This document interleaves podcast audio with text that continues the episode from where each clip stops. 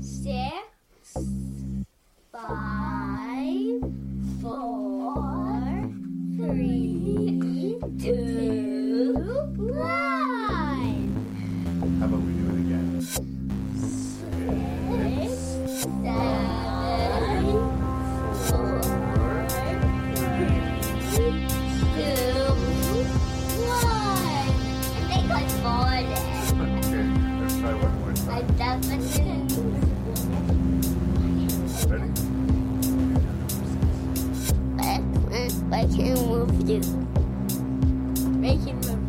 review. Making review. Say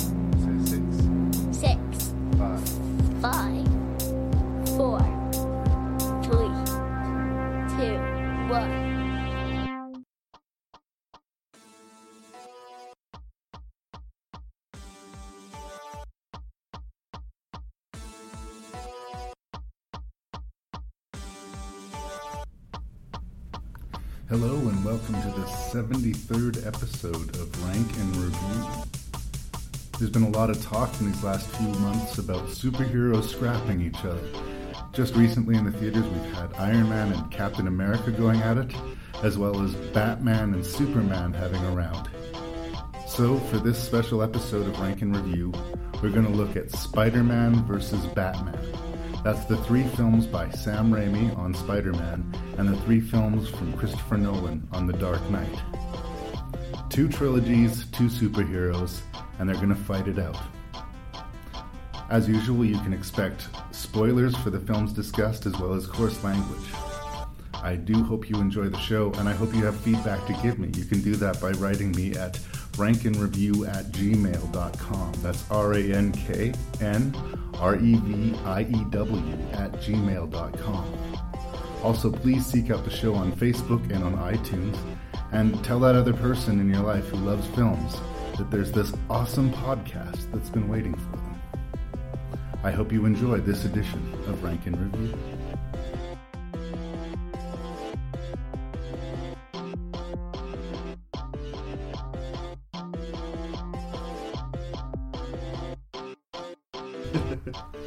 So uh, we're about to record the 73rd episode of Rank and Review, and I have in my filthy garage Erich Jurgens. Jurgens, I said it right. Cool. You did. Um, I don't know you super well. I've met you a, a couple, three times, but I know that you're super into movies. Uh, I know that you know you know what you're talking about. You've worked a little bit with film, as so so have I. So we're not just entirely pulling shit out of our ass, but uh, we were at a reading together, like almost a year ago, you said, and we somehow got into this debate. Right now, in nerddom, everybody's obsessed with, of course, Batman versus Superman. That's not what we're here to talk about. I haven't even seen that movie yet. Today, we're going to talk about the three Sam Raimi Spider Man movies and the three Christopher Nolan Dark Knight movies. It's Batman versus Spider Man. And uh, I think I was talking a little bit of trash at the table when we were sitting there. I was being a little bit hard on some of the Nolan Batmans. Uh, more so than I maybe meant to, because I may have come off like I'm not a fan. And I am a fan of the, the Nolan Batman universe. But what I was hoping to do with this episode is sort of do use this as sort of a launch pad to compare how DC approaches things to how Marvel approaches things as far as the film adaptations, and the pluses and minuses of both of these. And uh, you're you're a little bit younger than I am. You're a younger whippersnapper. Well, like two or three years. so I, I know that that's fine. We get a, a younger perspective on these things. So um, I have a controversial position on some of these movies, so I don't suspect that we're going to agree throughout. But uh, where do you stand, brother? Uh, Batman and Spider Man. um, well, I feel like in a fight, Spider-Man would probably win. Um, I inherently, honestly, like Batman is my favorite superhero. He just has the best blend of uh, interestingness, I guess. The um, the thing that really always struck me about Batman, especially getting more familiar with Marvel as they've just kind of steamrolled the movie industry, is Batman feels like he fits more in with the Marvel movies than actually the DC movies. Yeah. And you were talking about how like Marvel handles things versus how uh, DC has been handling things. I feel like, especially recently with all the movies that you haven't watched, um, it seems like DC specifically, in an attempt to obviously recreate the massive amount of success that the Nolan movies have had, and in also uh, a, a, uh, a response to you know Marvel raking in all the money. I feel like they've uh, been kind of taking their lead, like not necessarily just from the comic books, but how uh, Nolan formatted his uh, Batman movies for better or for worse. I feel like, especially with Batman Begins, uh, the Nolan Dark Knight trilogy is um, they are Nolan movies more than they're DC movies, and DC uh, like I don't know, it's kind of like the. Uh, uh, the a chicken or the egg situation because I'm sure Batman also appealed to Nolan for being the kind of more dark, serious character, and so uh, what's following what is you know up in the air. But it seems to me like recently your thing is that the DC movies are a little bit more self serious. There was the famous Yeah. thing when they first started doing the DC universe. They were like, "No jokes. We're we're playing this real." They did definitely tear a page out of the Nolan Batman, right? They just Yeah. wanted to essentially franchise that world. they don't have Nolan anymore. They don't have Christian Bale anymore, so they're reinventing Batman. But Batman is their is their wild card. But the- Batman is what DC really has. The people will come to Batman. Can they build a universe the way Marvel has? And the problem is they're trying to play catch up. Marvel's several movies and like a good decade ahead of them, and they want their Avengers. And in a way, I think they're trying to get to their Avengers too soon. I think the reason the Avengers worked is that we had six movies leading up to the Avengers, right? Right. So, um, but generally speaking, yes, I think that whereas I could say Marvel might be accused of not taking themselves seriously enough, being a little more jokey, not letting death count in the Marvel universe. How many times have people died in the Marvel universe, but not really? I mean, every time. Like pretty much, right? And whereas DC is the other end, you know, no jokes, dead serious.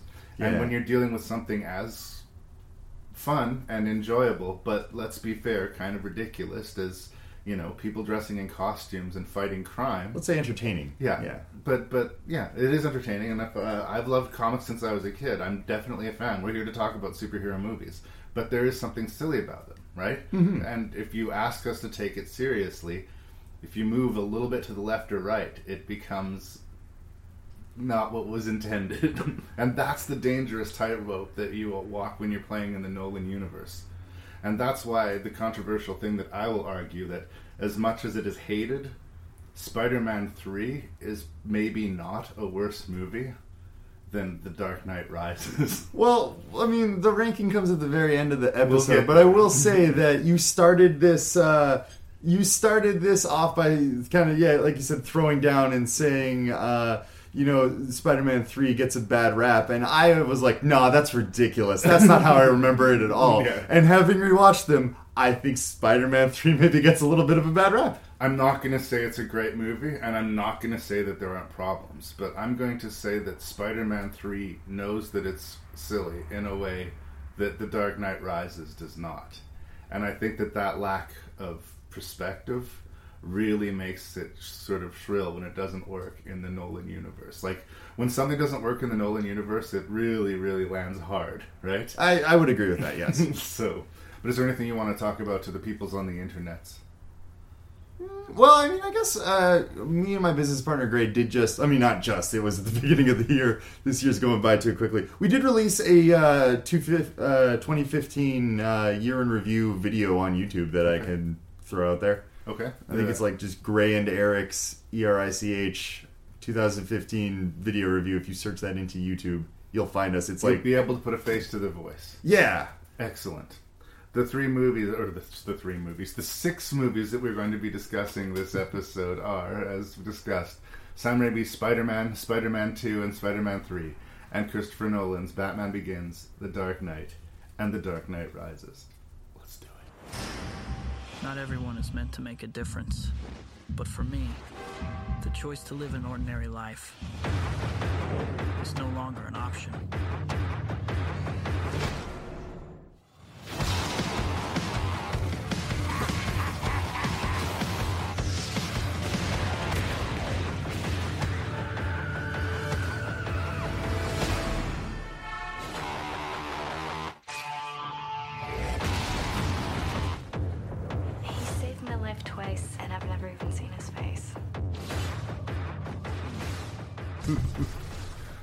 So Spider-Man. One of the first things I want to say about Spider-Man is that I think Sam Raimi was an inspired choice.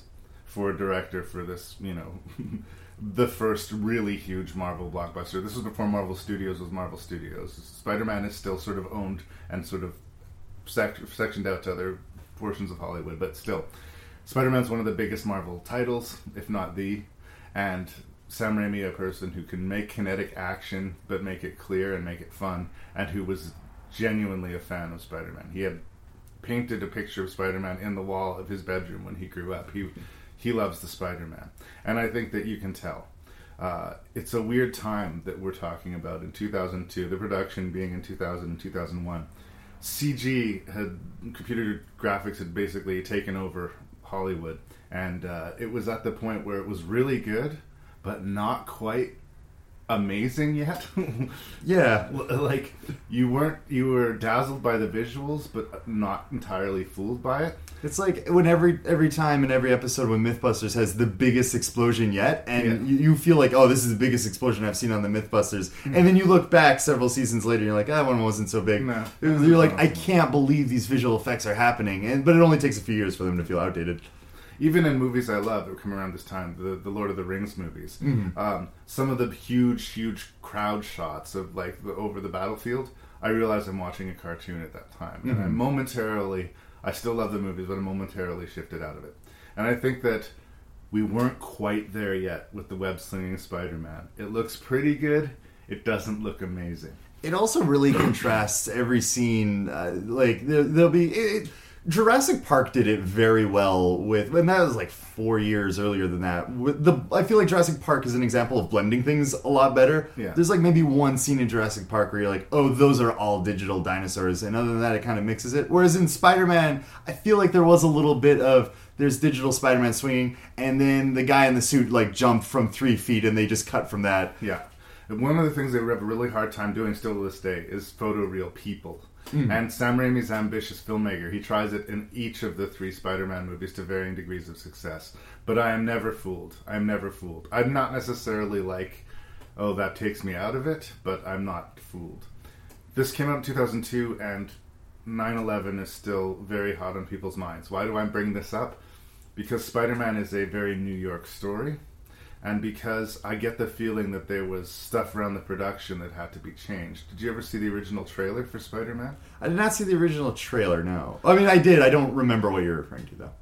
There was a sequence where you didn't really see Spider Man, but you could tell there was some people doing bad business with a helicopter, and they were making their getaway, and all of a sudden they get stopped, and they're in a web, and they pan out, and Spider Man has webbed this helicopter between the two towers the Oh, man. Trade Center. I take it back. I hadn't seen that. I was right the first time. right? So uh, obviously they could not see into the future, and obviously when when September 11th happened, that was pulled. I don't even know if you could find that shit on YouTube right now. I do know that they did remove digitally the two towers from a lot of scenes. A lot of shots. And there's this very problematic scene, and I think at the time it was all like, "We love you, Nor- New York, and unite." But towards the very silly climax of the movie, and we will get to the plot. I'm sorry to, I'm circling around the movie, and then we can actually get into it. There's a sequence where all the New Yorkers unite to help Spider-Man fight the Green Goblin. And maybe in 2002 that was like something that the people needed as a salve to help heal America. but watching it in 2016, it seems super cheesy. well, we'll get to you know Spider-Man two when it comes, but I feel like even you know the, the Sam Raimi I think caught on to that really quickly. it goes to the next level. Basically, we have here the origin story of Spider-Man. Tobey Maguire is an unbelievably dorky, pathetic, even high school, relatable high school kid who is bitten by a radioactive spider and gets superpowers. And uh, he his life is complicated by his the girl he loves, Mary Jane, and his best friend uh, Harry, whose dad is played by William, De- Willem will be our major villain, the Green Goblin. What do you think of Sam Raimi's Spider-Man? I think. Well, you said it off the bat that like it was a real inspired choice to have Sam Raimi direct this. Um, it reminds me almost like looking back at it, knowing what I know of his career, it reminds me of actually more recently uh, J.J. Abrams being selected for Star Wars. Where like when J.J. Abrams made uh, Star Trek, he was clearly trying to make a Star Wars movie, and with this. Um, the thing that I uh, most associate it with is an earlier, like almost ten years earlier, I think, movie of Sam Raimi's uh, Darkman. Absolutely. Um, this- it's a very similar movie. So yeah, you can you can see the enthusiasm in the movie. Um, I I don't mind this movie overall. I don't think it's aged particularly well. Um, and not just in terms of uh, visual effects, because you, you're going to have to accept that one way or another when you're going back any ex- uh, extent of time.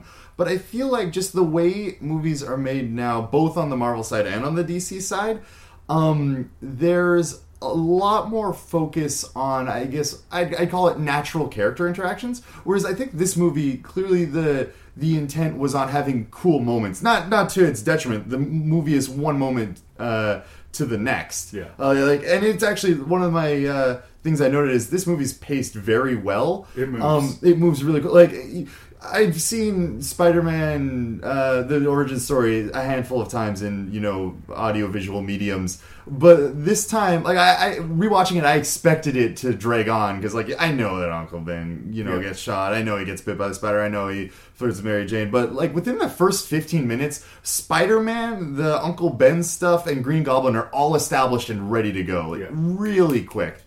Yeah, and it, they are spoon feeding a lot of exposition, but in a fairly entertaining and, and moving forward way.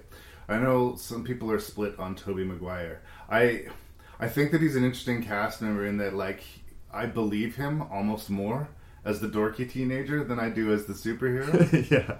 Um, I don't know if that's a problem, but it's true. I think that Peter Parker's main thing is that, well, and maybe the real appeal of the book is that he's a teenager. You know, he doesn't have shit figured out yet, and he is given this awesome gift and doesn't quite know how to do with it. It, it- what to do with it. it. It's hard not to see a puberty analogy in this, right?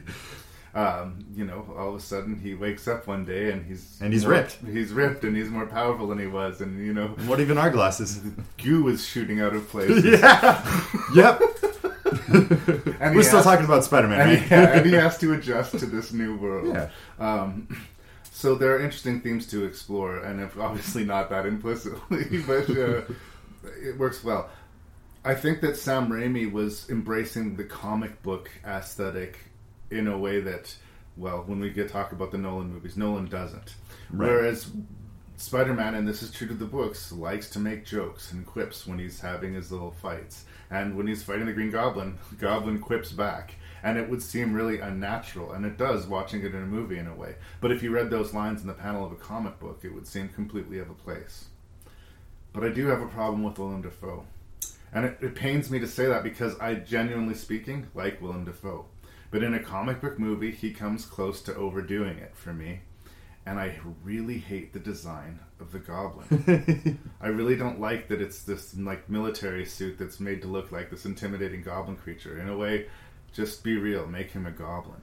And it has this uh, Power Rangers effect when we get to the final battle between Spider Man and, and the goblin, where we don't see any features on either character while they're having these conversations with each other. Well, the Green Goblin is trying to convince Spider Man that he should join the Green Goblin and they can rule the city, and Spider Man's saying, No, I want to be a true hero. We're getting no performances. We're just here. It's a radio play.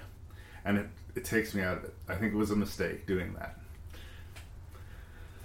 It's interesting. This is actually the first time I've seen it in high definition because I didn't see the original Spider-Man in theaters, and then I watched it on VHS. Yeah. Um, so seeing it with like a, a, a nice plasma TV in HD, for the first time I noticed that you can actually see Willem Dafoe's mouth moving behind the mask in certain scenes. In certain and I feel like you could they could have doubled down on that, like almost had a Batman type thing, or just cut out the like sneer on the bottom of the face and paint his mouth green. Like it would look ridiculous, but I think it would maybe give something to it. I invite everybody to take a look at a Willem Dafoe performance in a movie called Shadow of the Vampire, where they make him look like Nosferatu, and he plays this character Max Schreck, and he's completely creepy and like monstrous. If they put some fucking goblin makeup, if when he got the serum put into him, he actually wolfed out a little bit, you have Willem Dafoe, fucking use him, right? yeah, and it feels like I feel like maybe at the time they thought, no, we have to keep this a little bit more serious, a little bit more toned down because this was the like I believe X Men had come out at this point, but Spider Man felt like this was definitely the first huge swing for the mass audience. Whereas in retrospect, you're right, they could have doubled down uh, in the other direction and just had him had him have him turn green, have his hair go spiky. It's not as ridiculous as any other part of this movie. Exactly. I think that part of it might have just been because it would be easier from a special effects standpoint to have him in that suit with the sort of permanent face when you're doing all of the Goblin and his glider going through the city. Between that and Spider Man, it makes your effects guys' jobs a lot easier if you don't have to like digitize a human face on these things. So, but eh, those decisions aren't made for art, you know. Yeah. Um, I think the movie is fun. I think you're right that it- the movie maybe is starting to show its age, but I think it might be sort of suggestive of how quickly movies are starting to show their age. Another thing I noticed is like I'm almost 100% certain that as filmmaker geeks, I'm pretty certain that this was shot on film and it's also edited like a movie that's shot on film. Well, we were talking about the quick editing before, but that's that's another part of it where it, it, this movie exists in a transitionary period in the film industry. And for better or worse, that it shows that. Yeah.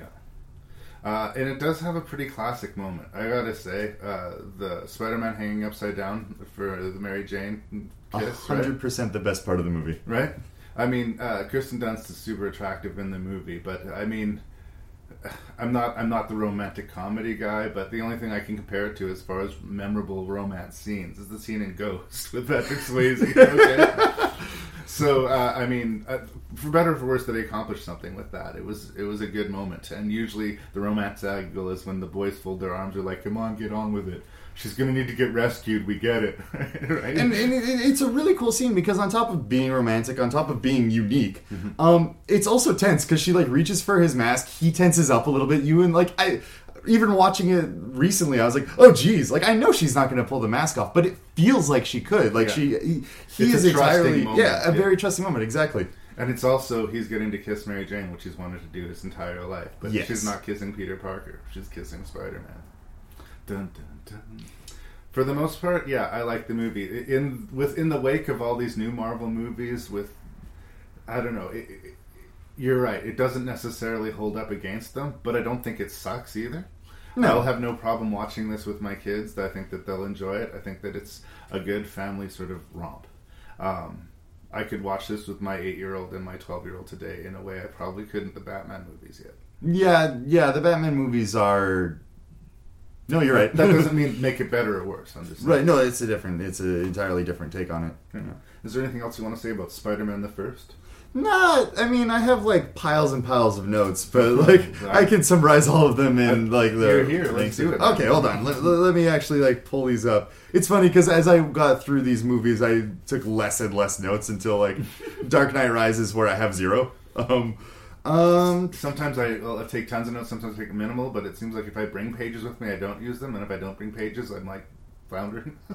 Yeah, I uh, I guess one of my biggest issues with this movie and this uh, series as a whole um, is is the romance angle. As much as we just complimented uh, the upside down kiss scene, I feel like that scene works, but the overall story doesn't. Um, Mary Jane, and again, this happens throughout the all of like Spider-Man one, two, and three. Uh, it feels like she kind of feels the emotions that she needs to to move the plot forward, and not necessarily the ones that would make sense. She has a good thing going with uh, with Harry for a bit, but Spider-Man's really interesting uh, to her, which makes sense because he's a superhero. But then at the very end of the movie, she realizes she actually loves Peter all along, Yeah. and that doesn't land That's well. such a movie thing. yeah, I also think it's interesting that we made it this deep into the review and didn't mention James Franco. And I think that might say something about James Franco. I don't hate the man. Sometimes I actually think he really shows up to work and can impress me. And sometimes he sleeps walk, sleepwalks too. sometimes he does Pineapple Express. yeah, uh, but like every night, yeah, like I said, there's no consistency to him. I don't necessarily think he sucks as Harry, but he certainly doesn't do anything to draw attention to himself. You know, he looks, he has that vaguely bored Franco face on. You know, Yeah. Which is too bad because I feel like his story throughout these three movies actually is a little bit more interesting than Spider Man's overall. Uh, well, and uh, that's one thing that uh, you talked about Sam Raimi laying track really well early with the plot. Not only does he do that successfully within the context of this movie, but I think he is setting up sort of thematically things that we're going to go on to, and definitely, you know, setting up Harry to have a fall. And I feel like that comes to the head in the third movie, which we'll get to a movie from now. Yes, good enough.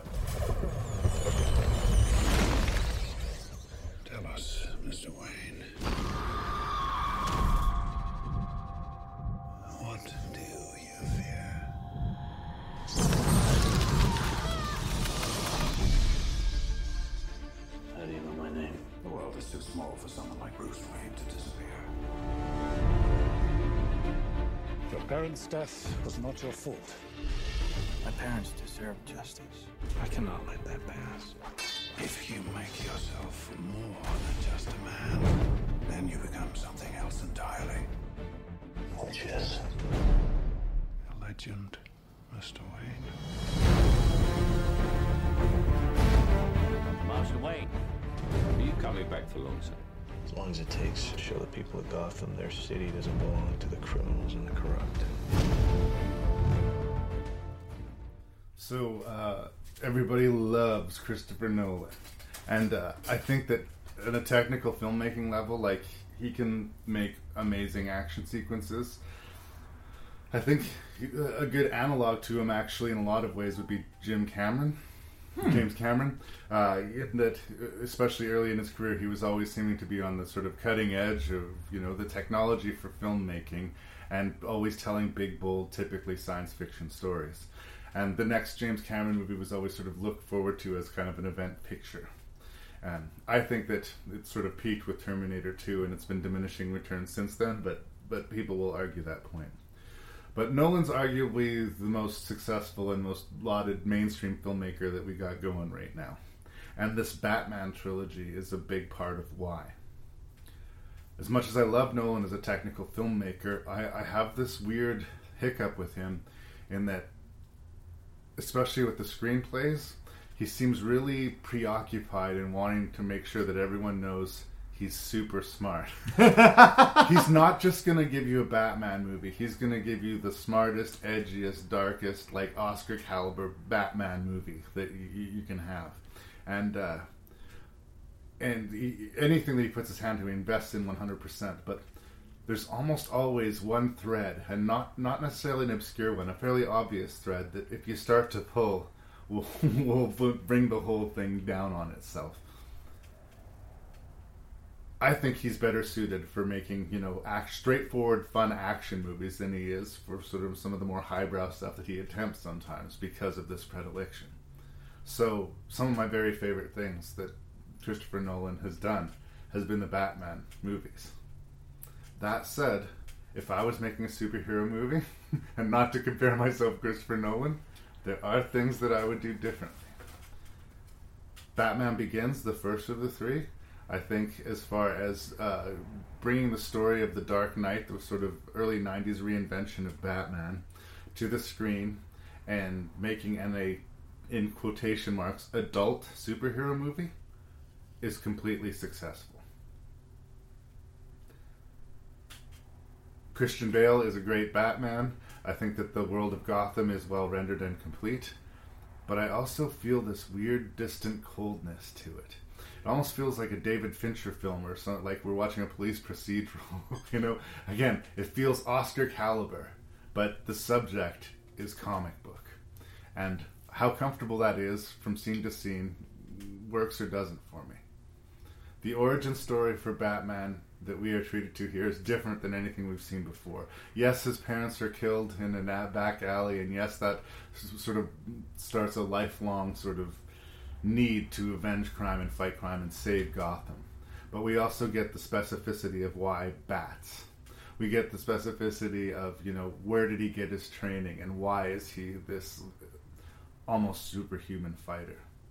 And everything up into the point where he puts on the cape and cowl, I think works wonderfully. Third act, I have problems with. But uh, I'm here to get your opinion. Where do you land on Batman Begins? Man, I feel like you're putting a lot of your uh, issues with Nolan on this movie. I, I, uh, I bring my own baggage, and I will totally admit that. okay, I um, this movie is actually what got me into Batman. Um, like in general, I uh, I've never been much of a comic book reader, not because I have anything against the medium, but just because on my list of stuff to do, movie comes first, biking comes second, video games, and then you know, and then you get to like comic books way down at the bottom. Right. Um, I uh, I originally saw this movie. I had completely uh, like disregarded it when it had come out because of kind of the stigma of Batman movies at that time. I was like, oh yeah, a Batman movie, and some people were like, no, this one's really like dark and a little bit scary, honestly. And I'm like. Whatever, it's a Batman movie. Um, and I wasn't until the lead up to Dark Knight that I started paying attention because everyone just kept talking about Heath Ledger's Joker, and then he died, and it Yeah. it like tripled. And at that point, I'm like, oh man, I'm really excited for Dark Knight because there seems to be a lot of hubbub about this. I'm I'm interested in this for better or worse. I'm gonna watch Batman Begins because I'm not gonna watch the second one without watching the first one, Right. and it blew me away might be a bit strong, but it caught me off guard how solid it was. And we were talking about Spider Man and it being uh, like in the first 15 minutes of Spider Man 1, everything set up. Yeah. Batman Begins is the opposite. Yeah. Where like you, you don't even like hear the words Batman until like an hour and a half into the movie. Um, it, it is a slow burn, and it is a much more intentionally complex movie than the Spider-Man movies. Uh, and that never, that never bothered me. It, I, uh,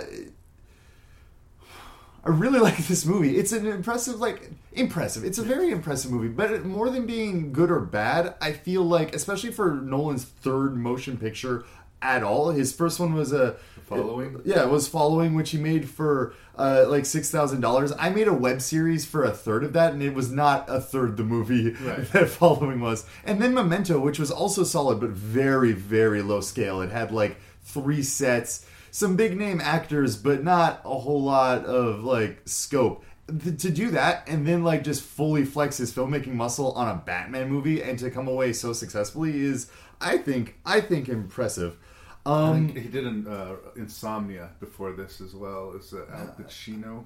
I thought Insomnia was after Begins. Oh, is it? I believe. Anyway. I want to say so. Uh, he's a he is a talented filmmaker, and I understand Mhm. why he got the job, and I wouldn't take the job out of his hands. I think the similar thing happened with Spider-Man, although it had a little bit more momentum to it, in that it is an origin story. Mhm. So by necessity, it does take a while for him to put the cape on. I think what, what I'm saying is that I liked the movie so much leading up to when he put the cape on that I was a little bit disappointed once he put the cape on. so, so what, what what broke down for you? Because like I don't actually have a distinction of like I I thought the ending was a little bit weaker than the rest of the movie, but I mean like literally the last two scenes were a little bit weaker than all the scenes before it. I don't have this key moment in my head where I'm like, oh yeah, he becomes Batman, and then the movie kind of breaks apart. Um, okay.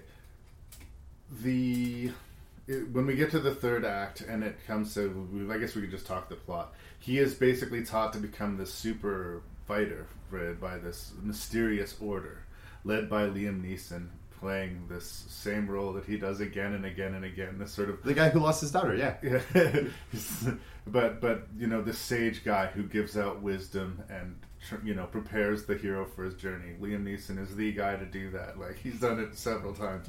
Um, and you know, big twist towards the end when he finds that uh, after this life of training that Bruce Wayne's not going to give his loyalty to him, then he comes to you know destroy Gotham and destroy everything that he wants to make out of this Batman. Because he sees it as false that he would strike out alone. He has to be one of the boys, right? Right. Um, the I believe my friend Matthew referred to it when we talked about it as the, this lawyerly thing that happens at towards the end of the movie, and I am sort of jumping right to the end, but it's sort of emblematic of the the script problem or, or, a character flaw that we that goes unrecognized by the screenplay. There is, through convoluted machinations of the plot, there is a speeding subway car going full of explosives, headed towards, you know, uh, Wayne Tower, and it's going to explode. And Liam Neeson is on board, and he and Batman have had a confrontation.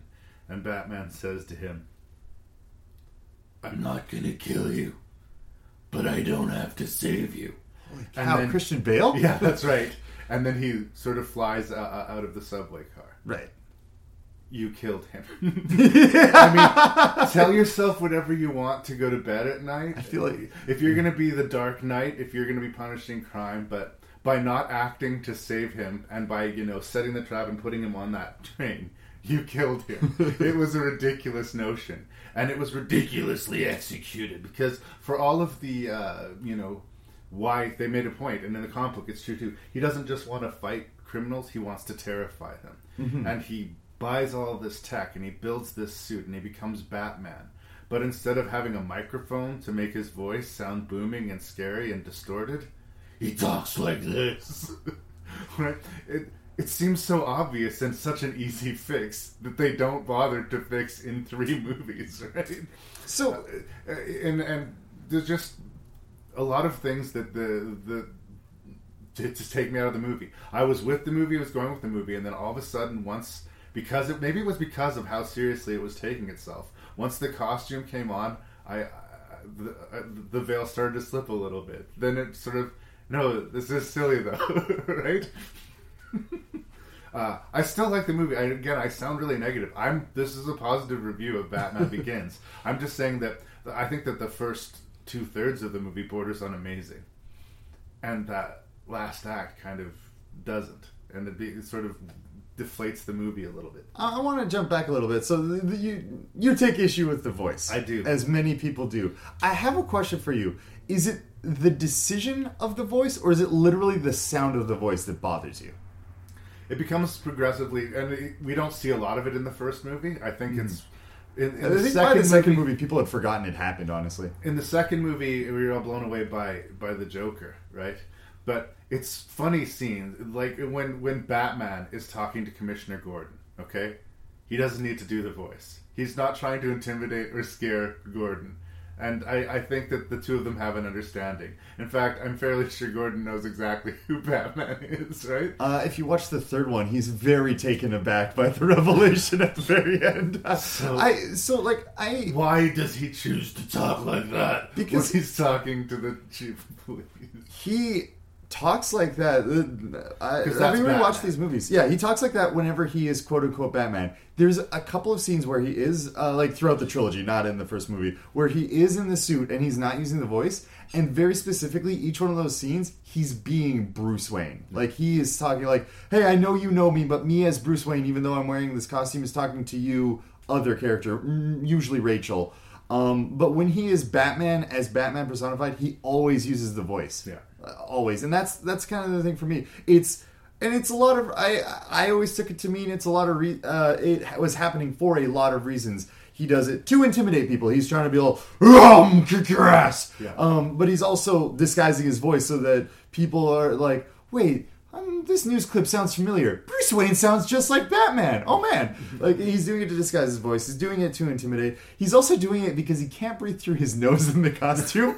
and they also like I noticed this. He, can, he like he doesn't have any nose holes. Yeah. His nose is just plugged up in in all of the movies. Oh, it's wow. that's a. I'm not sure why they chose to do that, but that's that's part of it. There's certain obstacles you have to work with. Like apparently, Michael Keaton in the first Batman movie could barely move his neck to left and right. Like you almost have to and they I- they body. never fixed that until Dark Knight. Yeah. I don't know. It just seemed like an easy fix. When you read the Dark Knight comic books, when he was Batman, the text was in big, bold, dripping black letters. Like it was the most terrifying sound ever. And I don't know what exactly that would translate to, but I don't think it was this.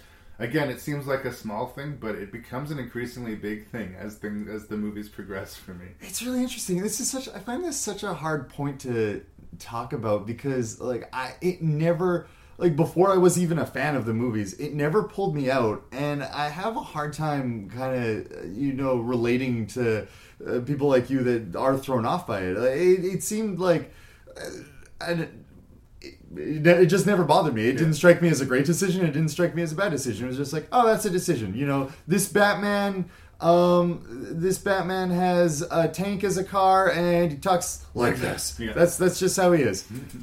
Well, I haven't seen the new Batman versus Superman, but apparently they did correct that in the new Batman versus Superman. His It's- voice is augmented. You- You're saying correct, but again, like like for me, it, it never pulled me out, um, and it definitely wasn't even even as a thing because I notice it now because people talk about it so much. But even as a thing I'm paying attention to, I still don't feel like it diminishes the scenes where it happens. Most of the time when he's in the cape, he's fighting and doing business. So Yeah. uh, especially in this first movie because we get a relative for a movie called Batman Begins. There's not a whole lot of Batman in it.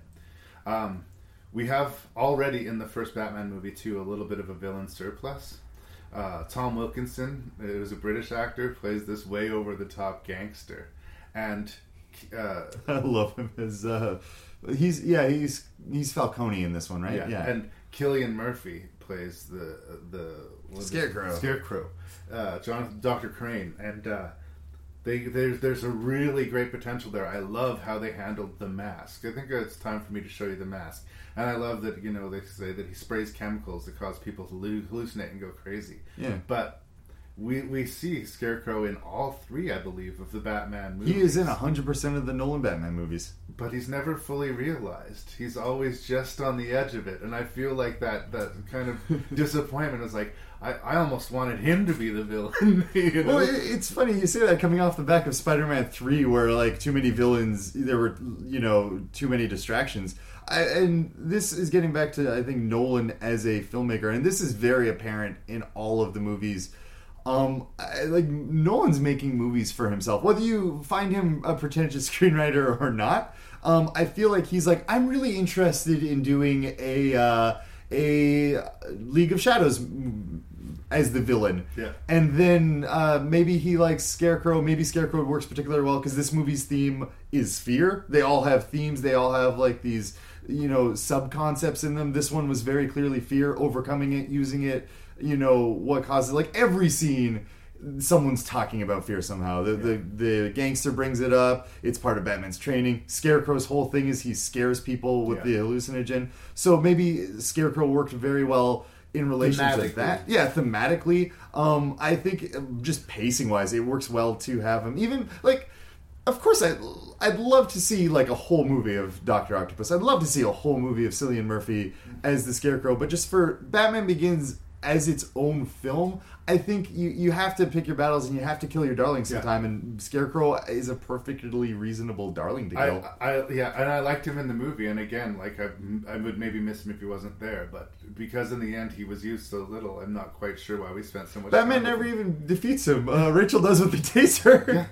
Yeah, um, yeah. Katie Holmes is playing Rachel. Yeah, in this version. which we, we were talking about Kristen Dunst, or I was talking very much about Kristen Dunst and how she didn't land as a girlfriend for me. Katie Holmes is on the way other end of the spectrum as Rachel. Like she's her own person. Mm-hmm. Uh, I understand. Like even we have like two scenes of them together. One as kids, one as like just hanging out before a hearing, and that was enough for me to establish why Bruce would have a crush on her, why she might reciprocate but might not. I, I really liked her. I felt like they were bonded from since they were kids. Whereas with with Peter Parker and MJ, it was like they were neighbors and they went to He school bonded to together. her, but like, but- yeah, he he was basically this next door neighbor creeper. Is how I felt about it. I felt more history between the two of them. Yeah. it's weird because when we're talking about these Batman versus Superman. The, or Spider-Man, pardon me. The Spider-Man movies are so goofy to almost edge on stupid, and the Batman movies are so serious as to edge on pretentious. Yes. And it's interesting how far apart they are. Uh, yeah. they're both comic book movies. They're both superhero movies, but they're both completely different movies. Yeah. Um, again, I, I, I'm going to try and count course correct here because I'm sounding really negative about the movie. it's very entertaining. It's got great action set pieces. Uh, Tom Wilkinson comes closest to overplaying it, but I'm amused by it because you know he's a sort of refined British actor playing this way over the top New York gangster. Well, yeah. One thing in Nolan's movies, and I, I notice it the most in the Batman movies, but he has this thing where, uh, despite having a reputation for super seriousness, he usually, uh, it's almost like a Grand Theft Auto game where the main characters are the most serious and the most like, we'll say, you know, paragraphs upon paragraphs of exposition, um, and then like the secondary characters are a little bit more casual. But any character that basically doesn't have a name is almost straight up campy. Yeah. Uh, like they'll they'll crack jokes. They'll do things like oh, like at the very beginning of the movie, the guy in the prison that uh, Bruce Wayne finds himself in, he's like, "You're in hell, and I'm the devil." And Batman's like, "Oh yeah." yeah. Uh, I gotta give props to Christian Bale too. Like I, I, I sound like I'm being hard on him for the voice. I don't know if that was his decision or Nolan's decision. Again, it's a decision that rubs me the wrong way, but I, I will live with it. It doesn't sink the ship or anything for me. But his physical transformation From the machinist from to the this. machinist to Batman is unbefucking believable. I thought he was all bu- buffed up for this ridiculous Reign of Fire movie. Then he like went to this emaciated, ridiculous, dangerously skinny guy for for the machinist, and then he poured all the pounds back on of pure muscle to play Batman, and he may be like Nolan. I suspect could probably be one of these people who's guilty of taking himself maybe a little bit too seriously. But I have respect for him as an actor, and his wearing the Batman uniform, it's weird because to a certain respect, it stops being about you. Once you're in the once you're in the Batman outfit, you are Right. Batman. Yeah. Right? So it's not easy to make it yours, and you need, especially your Bruce Wayne, to work. I- and Bruce Wayne works. I think he's a fantastic Bruce Wayne, and I do Bruce think these Wayne movies. arguably works better than Batman, well, I would say these movies are more about Bruce Wayne than they are about Batman. which helps. Yes. yeah, because and and that's all again. Nolan trying to keep this as real world as possible. So it, it's when it gets to you know the action figures smashing into each other that it's harder and harder to make it real world. You can't do the Green Goblin wearing the mask, flying and throwing pumpkin grenades at people because that doesn't work in Nolan's universe. right. So uh, it's like Sam Raimi sort of bent film to make it accommodate comics. Yes. And uh, Nolan's sort of the other end of it. He's bending comment, comics to accommodate his film. Uh, and they're both p- perfectly reasonable tracks to take. So I do like Batman Begins, but again, it's it's that thing because it takes itself so seriously. It, when when it veers to the left or right, it, the discordance sort of sounds louder to me. I believe there's a hero in all of us. Gives us strength, makes us noble. Even though sometimes we have to give up the thing we want the most. Parker! Where you been? Looking for you all morning. You're late. Always late! You're fired. Look at you, Peter. Your grades have been declining. You always appear exhausted.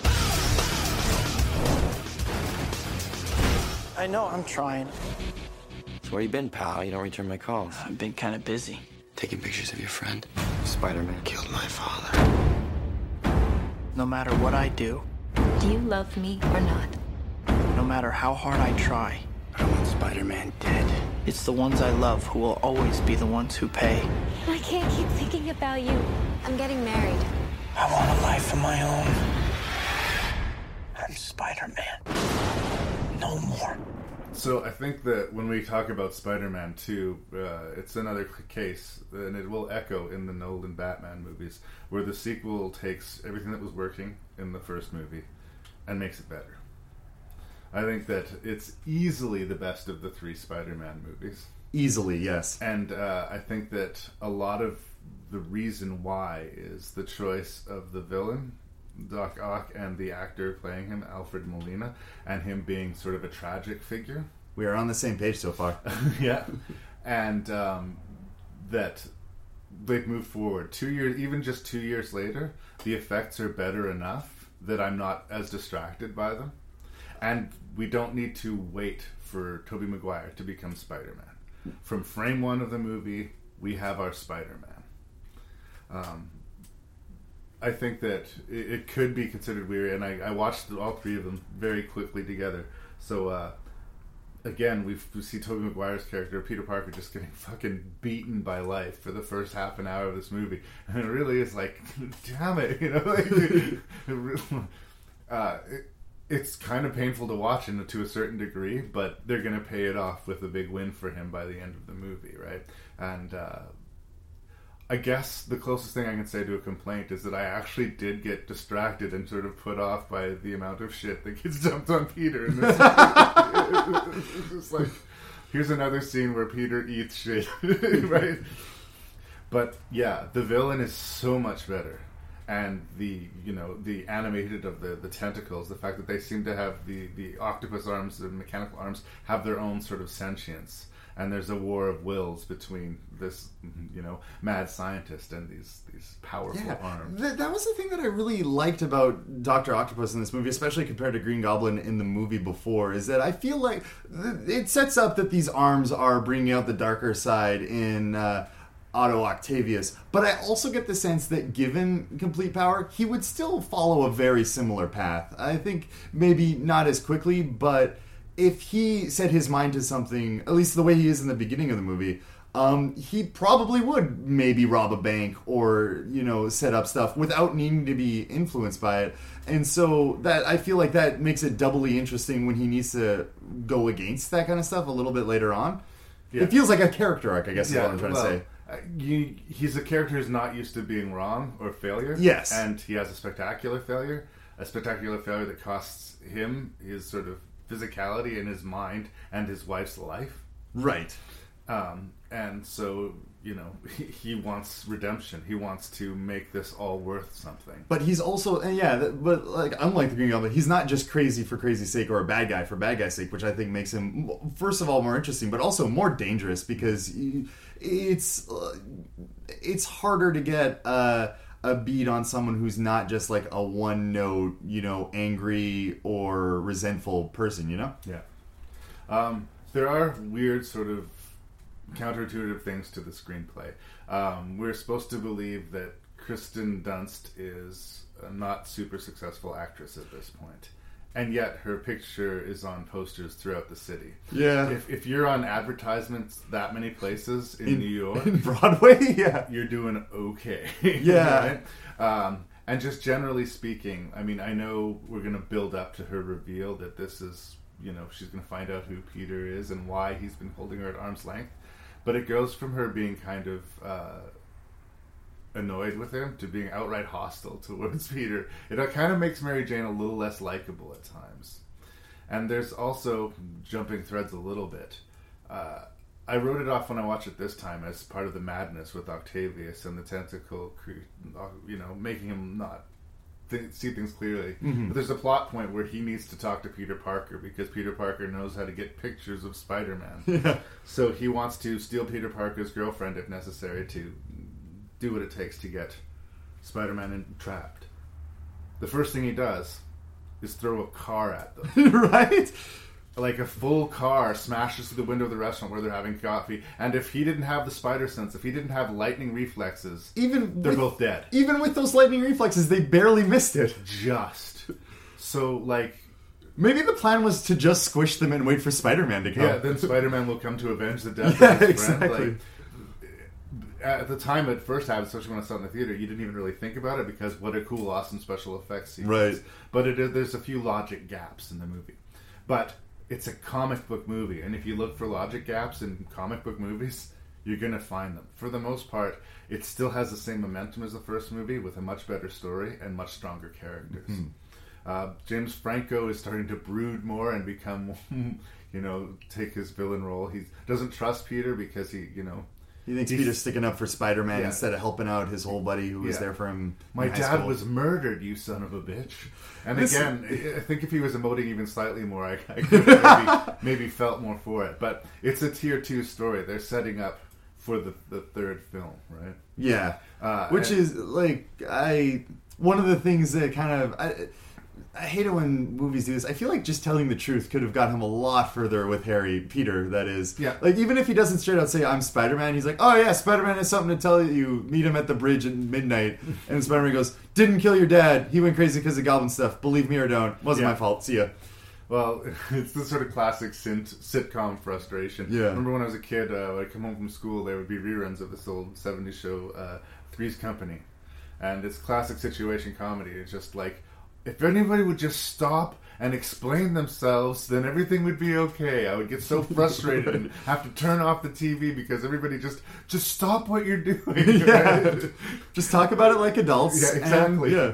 Don't, don't, don't, you know, compound the lie. Don't make it worse. They could maybe also do that with Octavius. Just be like, yo, I know that you're being controlled by tentacles, but maybe if we just talk this through, exploding the city isn't a good idea. yeah. Uh, there are such great sequences in the movie, like the the bank vault sequence being a, really good one. Uh, Absolutely. I think my favorite sequence of all three of the Spider-Man movies is in this one, and it's when uh, the accident has happened with Octavius, and he's in the hospital, and the surgeons are trying to remove the the arms from his back, and uh, he's still more or less out of it, unconscious, and being operated arms on, but the arms decide to defend themselves. And it's like this full-on horror movie sequence. Well, it rings very much of the Evil Dead. Absolutely, it does. It was like, yeah. and- I mean, they grab a chainsaw at one point. yeah, and like there's a one of the surgeons reaching for a bone saw to try and get this thing away, and it does for just a few seconds. turn into an Evil Dead movie, and that makes me smile so much. um, and it it is easily the scariest thing I think that happens in any of the movies. It is like a pretty dark sequence. There's no blood in it, but a lot of doctors die pretty brutal. Yeah. but he starts, uh, as much as I said that he's a real person and not necessarily a horrible bad guy, he also starts irredeemable by just murdering fools. But again, th- those that was not necessarily all him, right? Right, yeah. There's this war of wills happening, which is what. And his will wasn't even there for the vote at the time. Yeah. Whereas with the Green Goblin, Willem Dafoe took a serum and it made him go crazy, right? Um, this guy is fighting. There's a war going on at all times in him, and he wants to do the right thing. But the you know, it's a good flip side to the whole you know, with great power comes great responsibility. This is Mhm. what happens when the power takes over, right? So. Yeah, I, I'm I'm a big fan of Spider-Man the Second. A call back to Spider-Man One. I did enjoy the scene in the train where uh, Spider-Man has stopped his train from colliding, but it's just taken everything out of him, and the uh, the passengers on the train all kind of help him up, and his mask is gone, and it's a very tender moment. And then Doc Ock shows up to finish the job, and they're like. Hey, New York knows how to deal with this. You got to fight all of us if you want Spider. And he's like, "Yeah, okay." And he just pushes them to the the side Yeah. and grabs him. It was almost an acknowledgement of that sort of. Which is, uh, if I was the Green Goblin in that first movie, even though it was 2002 in a different time, I probably would have exploded the bridge. Yeah. Well, again, the it is very comic book. At the end of the first movie, Spider-Man has Mary Jane in one arm and a web and a cable holding a cable, which is holding an entire cable car Yes, yeah. with one arm. I mean, you don't get more preposterous than that, but Yeah. we believe it. Um, this similar thing with this battle that he has with Doctor Octopus on the side of the building. Doc Ock has his Aunt May in one of the tentacles, and he's got all these bags of gold coins because apparently we still do business with gold coins. and yeah, they're throwing sacks of money at each other, and you know, Sacks of money things would hurt. Like, I'd almost rather a manhole cover be thrown at me because then, like, either you dodge it completely or or you're done. Yeah. With sacks of money, I feel like you could survive that in a way that maybe not be very pleasant. Yeah, I think that it, this is the most like where it works perfectly in the sort of Raimi Spider-Man universe. It is completely a comic book, but it is completely fun and enjoyable, and uh, it's preposterous. But you just you sort of you, you get enveloped in it, and you and you just go with it, and you love it. Mhm. You're are you being asked to take it seriously? Yeah, it's enough to a point that you can you know care about the stakes, but you know, it's fun. It is a fun movie. I do have some complaints. Go. Um, my first complaint, it's a note that comes up very much in my notes. This movie, I understand that they're doing this for fun, but it's a little bit distracting. It has a lot of screaming women. Um, I know that's a weird thing to say, but rewatching it again, it feels like. Um, I assume you've seen Soylent Green. I have. Did you notice in Soylent Green, whenever there's a gunfight, whenever someone misses with their gun, they shoot uh, like a female passerby? Yeah. A hundred percent of the time. And the first time it's like, oh geez, that's weird. And then the second time you're like, oh man, it happened again. And by like the fifth time you're like, I can't This believe another. Yeah, exactly. this is not quite to the same extent, but like every time something crazy is going on, there will be like a cut to like some lady just screaming, and not like. Not a very natural scream, like a I've seen a mouse and everyone in the house needs to be aware of it. Palms type- to the side yeah, of exactly. the face, lilted angle. Yeah, Ah! exactly, and it happens like a few too many times. Even with even in a you know a more lighthearted, relatively lighthearted movie, it felt a little distracting me. Not enough that I'd be like, oh, this movie's half as good as it would be if like they cut out all the screaming women. Yeah. But enough that I noted it. The other bigger, uh, more macro complaint I have about this movie is once again the romance doesn't land for me at all, and this time it's a bigger part of the movie. And uh, kind of piggybacking on that, I feel like a lot of characters do things for, and this is coming back to being a, a comic book movie of the comic books and not necessarily a movie first, then a comic book second, like the Nolan movies more so are. Um, it feels like people do things for plot reasons and not necessarily for personal reasons. Mary Jane in this movie is getting married to a perfect guy who's also James Jonah Jameson's son, and none of it like feels like a thing that would have happened naturally. It feels like a thing that's happening because that makes big stakes for Peter. Um, Yeah. yeah, I can't be with you, Peter, so I'm going to marry this guy. yeah, exactly. He's the second most perfect man after someone who's literally Spider Man. Yeah. He's, he's an astronaut that played football on the moon, apparently. Yeah. Um, and there's and uh, Mary Jane once again. Like I, she feels like I don't know if I'm misremembering one and or sorry two and three, but she feels like an emotional bag in the wind where what she feels and how she reacts to things isn't necessarily how a person would react to things, even in a comic book movie, but more so uh, the way she needs to react to things for things to move forward in the way they need to move forward. If she needs to be sad in a scene, even if it doesn't make sense, she'll be sad because that you know makes Peter sad. And I, I think I'm conflating the uh, second one and the third one a little bit. Um, but stuff like that happens a lot. I on the other side of the coin, I really enjoyed Peter losing his powers. It adds uh, stakes in this movie with him. Uh, it's something I kind of relate to a lot because it feels like he's losing it because of stress, which He's losing his confidence, his mojo. Exactly. Yeah. If if he had gone through puberty, this is like senior year, Yeah. um, where yeah, like not believing in himself is having like actual physiological responses, which is a little bit closer to reality than I think a lot of people would expect. Well, going back to the sexual analogy, he's having performance anxiety. Yeah, exactly. His his webs just aren't slinging as tautly as before. And, Yeah. Um, but yeah, and that was interesting to watch. But the resolution of that didn't feel very complete to me. It felt like he he got his powers back when, When he, he needed, needed to for plot reasons, not, like like a like a transporter. Like, oh yeah, we got it fixed. We can end the episode now. Um, and not- Imaginary problems with imaginary solutions. Exactly. Instead of like tying it in with some kind of key character moment, and I was looking for it. It felt like that could have been handled a little bit better. Well, to a degree, I can agree with what you're saying. As far as like the uh, old timey lilted angles and ladies screaming stuff, Yeah. I will say that Sam Raimi has a love of old timey Hollywood. Well, yeah. and things like the Three Stooges and things that are kind of hard and on the nose like that, Mhm. and uh, it's not accidental. I do think, like, like it or hate it, it's an aesthetic choice. But I think that he did that very deliberately. Like, he probably told that extra that I want you to not give me a scream. I want you to vamp. I want you to be like, oh my god, right? Like, Yeah. as big as life, right? And uh, that works for you or it doesn't. But uh, I will say, I think that it was a conscious choice.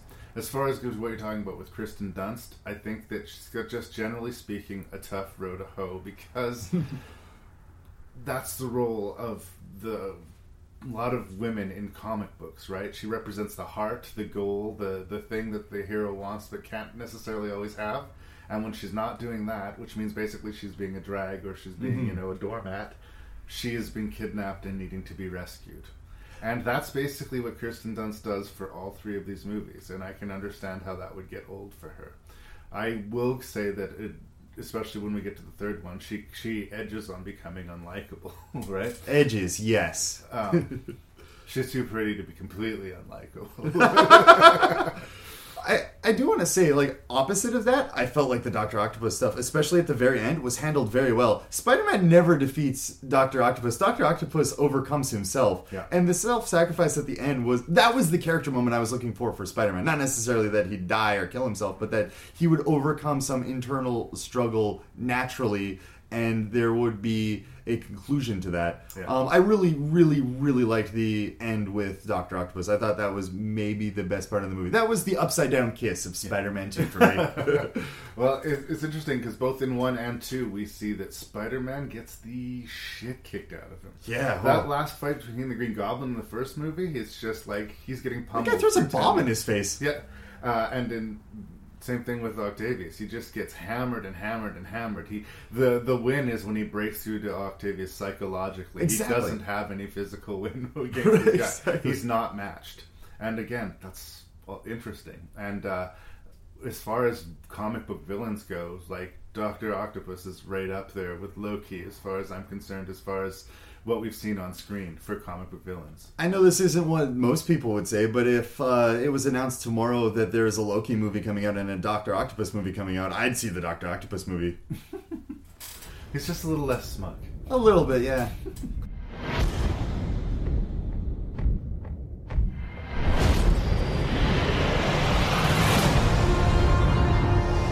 Where do we begin? A year ago, these uh, cops and lawyers wouldn't dare cross any of you. I mean, what happened? So, what are you proposing? It's simple kill the Batman.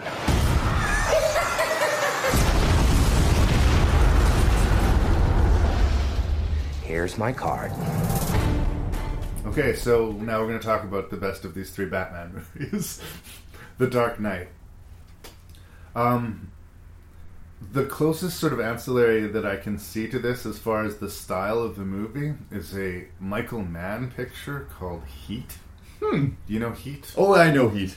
Uh, Al Pacino and, uh, and Bob De Niro sort of coming at it. You have two people with very different worldviews who we spend almost equal time sort of getting to know that's going to lead to this major confrontation.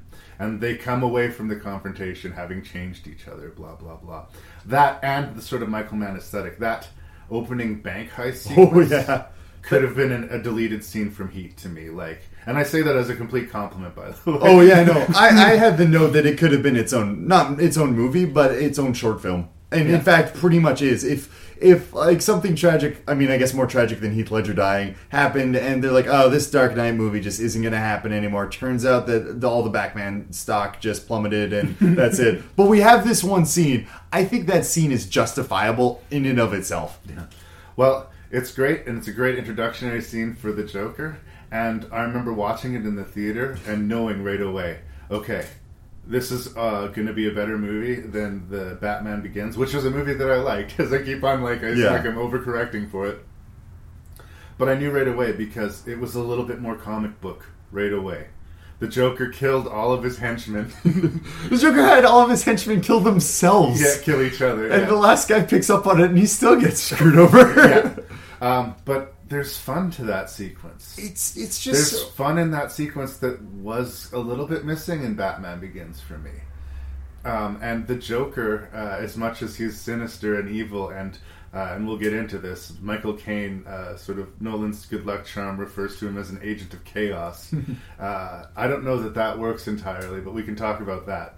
But what the Joker brings to, to the movie is this weird energy that that we're not sure that the walls are going to you know stay the same that the, the, the reality of the universe can shift a, little more than it seemed it could in Batman Begins and I found that welcoming uh, the Joker set the stage, and I feel like is still establishing um, how to do quote unquote crazy in movies and games and media.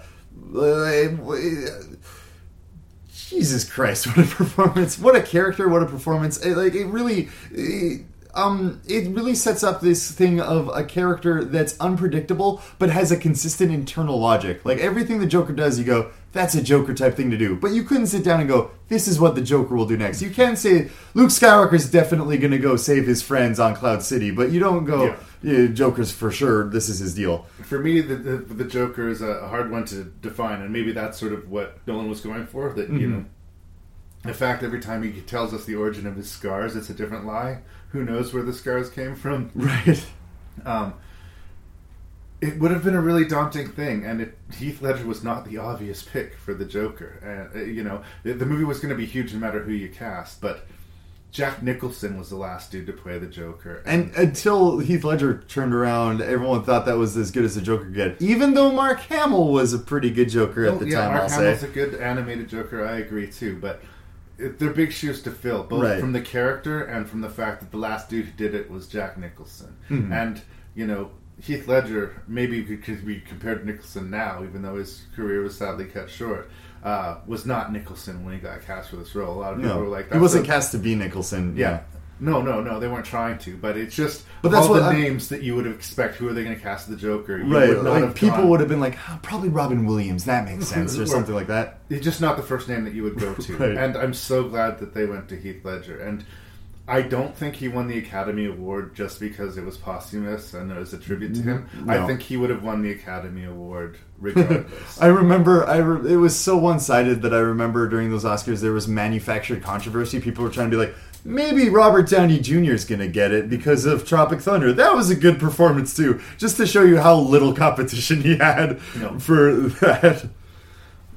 if they have a complaint about The Dark Knight, it's that Heath Ledger's performance might just eat the movie. He certainly blows Christian Bale off of the map because Christian Bale's Batman is established and Batman's character is fairly locked in, you know. Yeah. It's not quite Forrest Gump in that like every scene is exactly the same, but we know who Bruce Wayne is and we know who Batman is and we know what to expect from both of them. There's not a lot of give there. Whereas the Joker, we don't know what's going to happen in any given scene. Where it runs into some strangeness for me, and this is sort of again Nolan maybe outsmarting himself, is the agent of chaos stuff. The Joker is being portrayed as someone who just wants to see the world burn. He doesn't give a shit about money. He doesn't give a shit about power. He gives a shit about having a good time. That's a really cool idea and a really cool conceit for a villain because how do you fight that? But the Joker's plan, and as it escalates, is anything but madness. It is a very specific, very like time to the second meticulous plan. He has a guy in a jail cell where he knows he's going to be incarcerated with a bomb in him that will go off at the right time to help him escape. He has depth charges set throughout a hospital so that he can pull a trigger and make this entire hospital like I don't know where he gets his, his employees because he clearly has them kill each other. It's whole, like other comic book movie that Nolan couldn't even address because it wouldn't fit into his real world. But no, he has very specific plans and he carries them out. He is not, in fact, an agent of chaos. He just seems to like to sell that to the people, and I think that that disjunction got a lost by the public who just thought he's an agent of chaos. What an awesome thing. It's like no he's presenting that but he's not that. The thing about the joker is we don't know why he's the joker. And in a way this movie almost could have been called the joker. As much or more than the dark knight.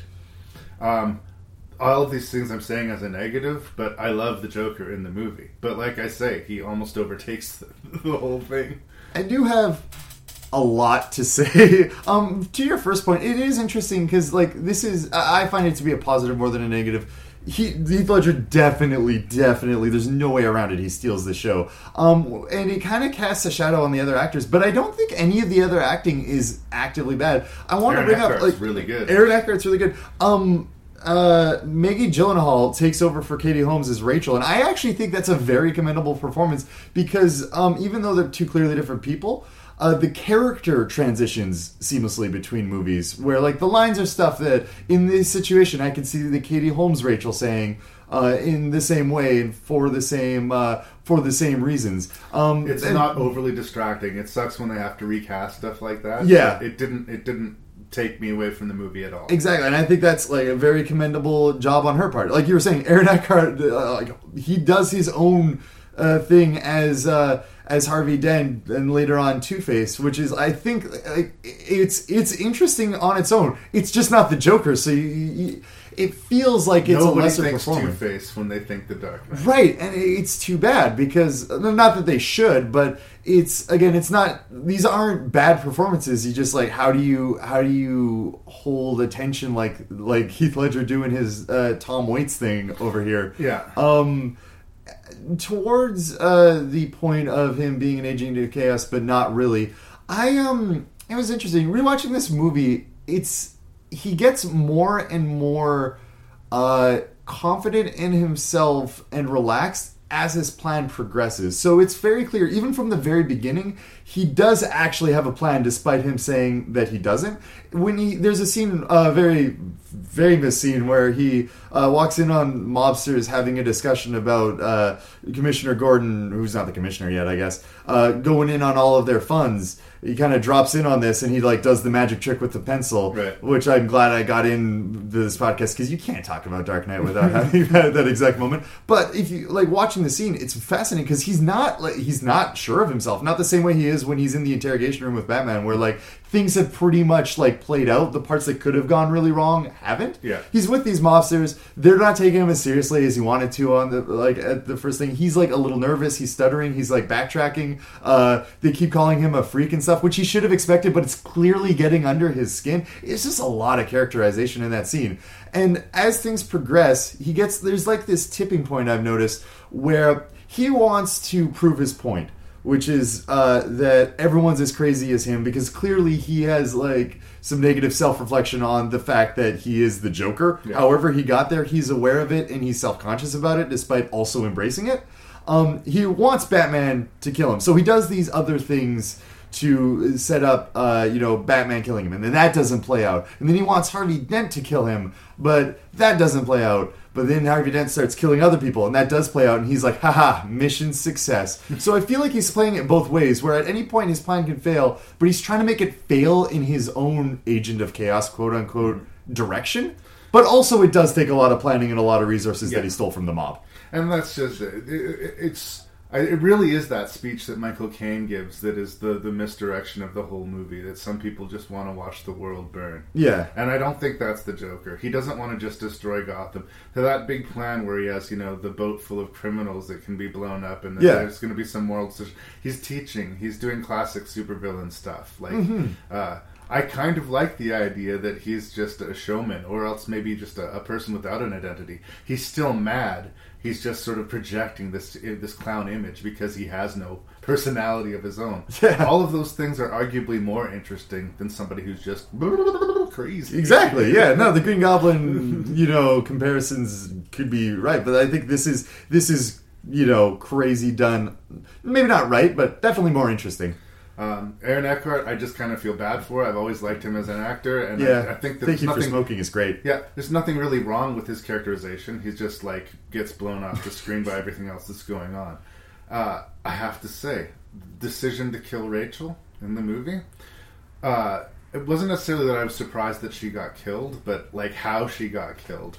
Uh, it it was like it wasn't a, a particularly you know glorious moment for her. She didn't get to spit in the villain's face. She didn't No. get to finish her sentence, and Batman wasn't there to see it happen. You know, It felt like the movie didn't expect her to die. yeah, uh, I thought that was really good. Like, I did not see that moment coming, And that's also a very pivotal moment in like like Game of Thrones is really prevalent now, and everyone's just kind of waiting for main characters to die. But at the time, like it, it caught everyone. Although I guess Game of Thrones, was, no, Game of Thrones wasn't going on then. Anyways, uh, it caught everyone off guard. I remember watching it with a friend for the first time after it had come out on video, and that scene played out where like, you know it explodes and she dies, and he's like.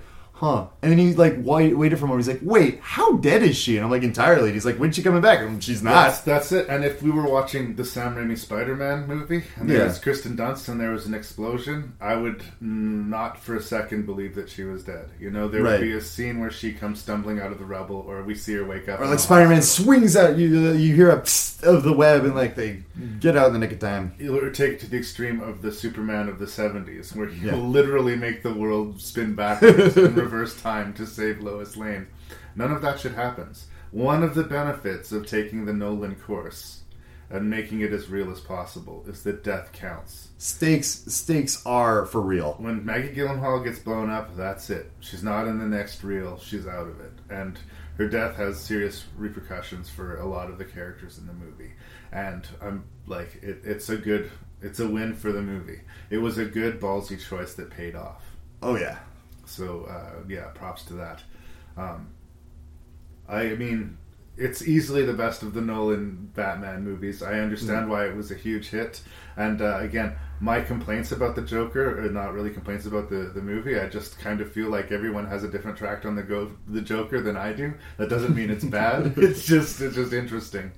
Um, yeah, but if you haven't, for some reason, watched The Dark Knight, Why you've are you missed out. listening Yeah, to the why are you spoilery listening? cast about it? Why did you just let us spoil the whole thing for you? And um, even in this sort of day and age of very, very strong superhero movies, very few compare. To This movie could come out as is today and work just as well. Yeah. It is the Nolan universe in its most perfect form. I'm gonna ask MJ to marry me. A man has to put his wife before himself. Can you do that, Peter? Yeah. I think I can. We have some new information. This is your uncle's actual killer. We lost his trail two days ago.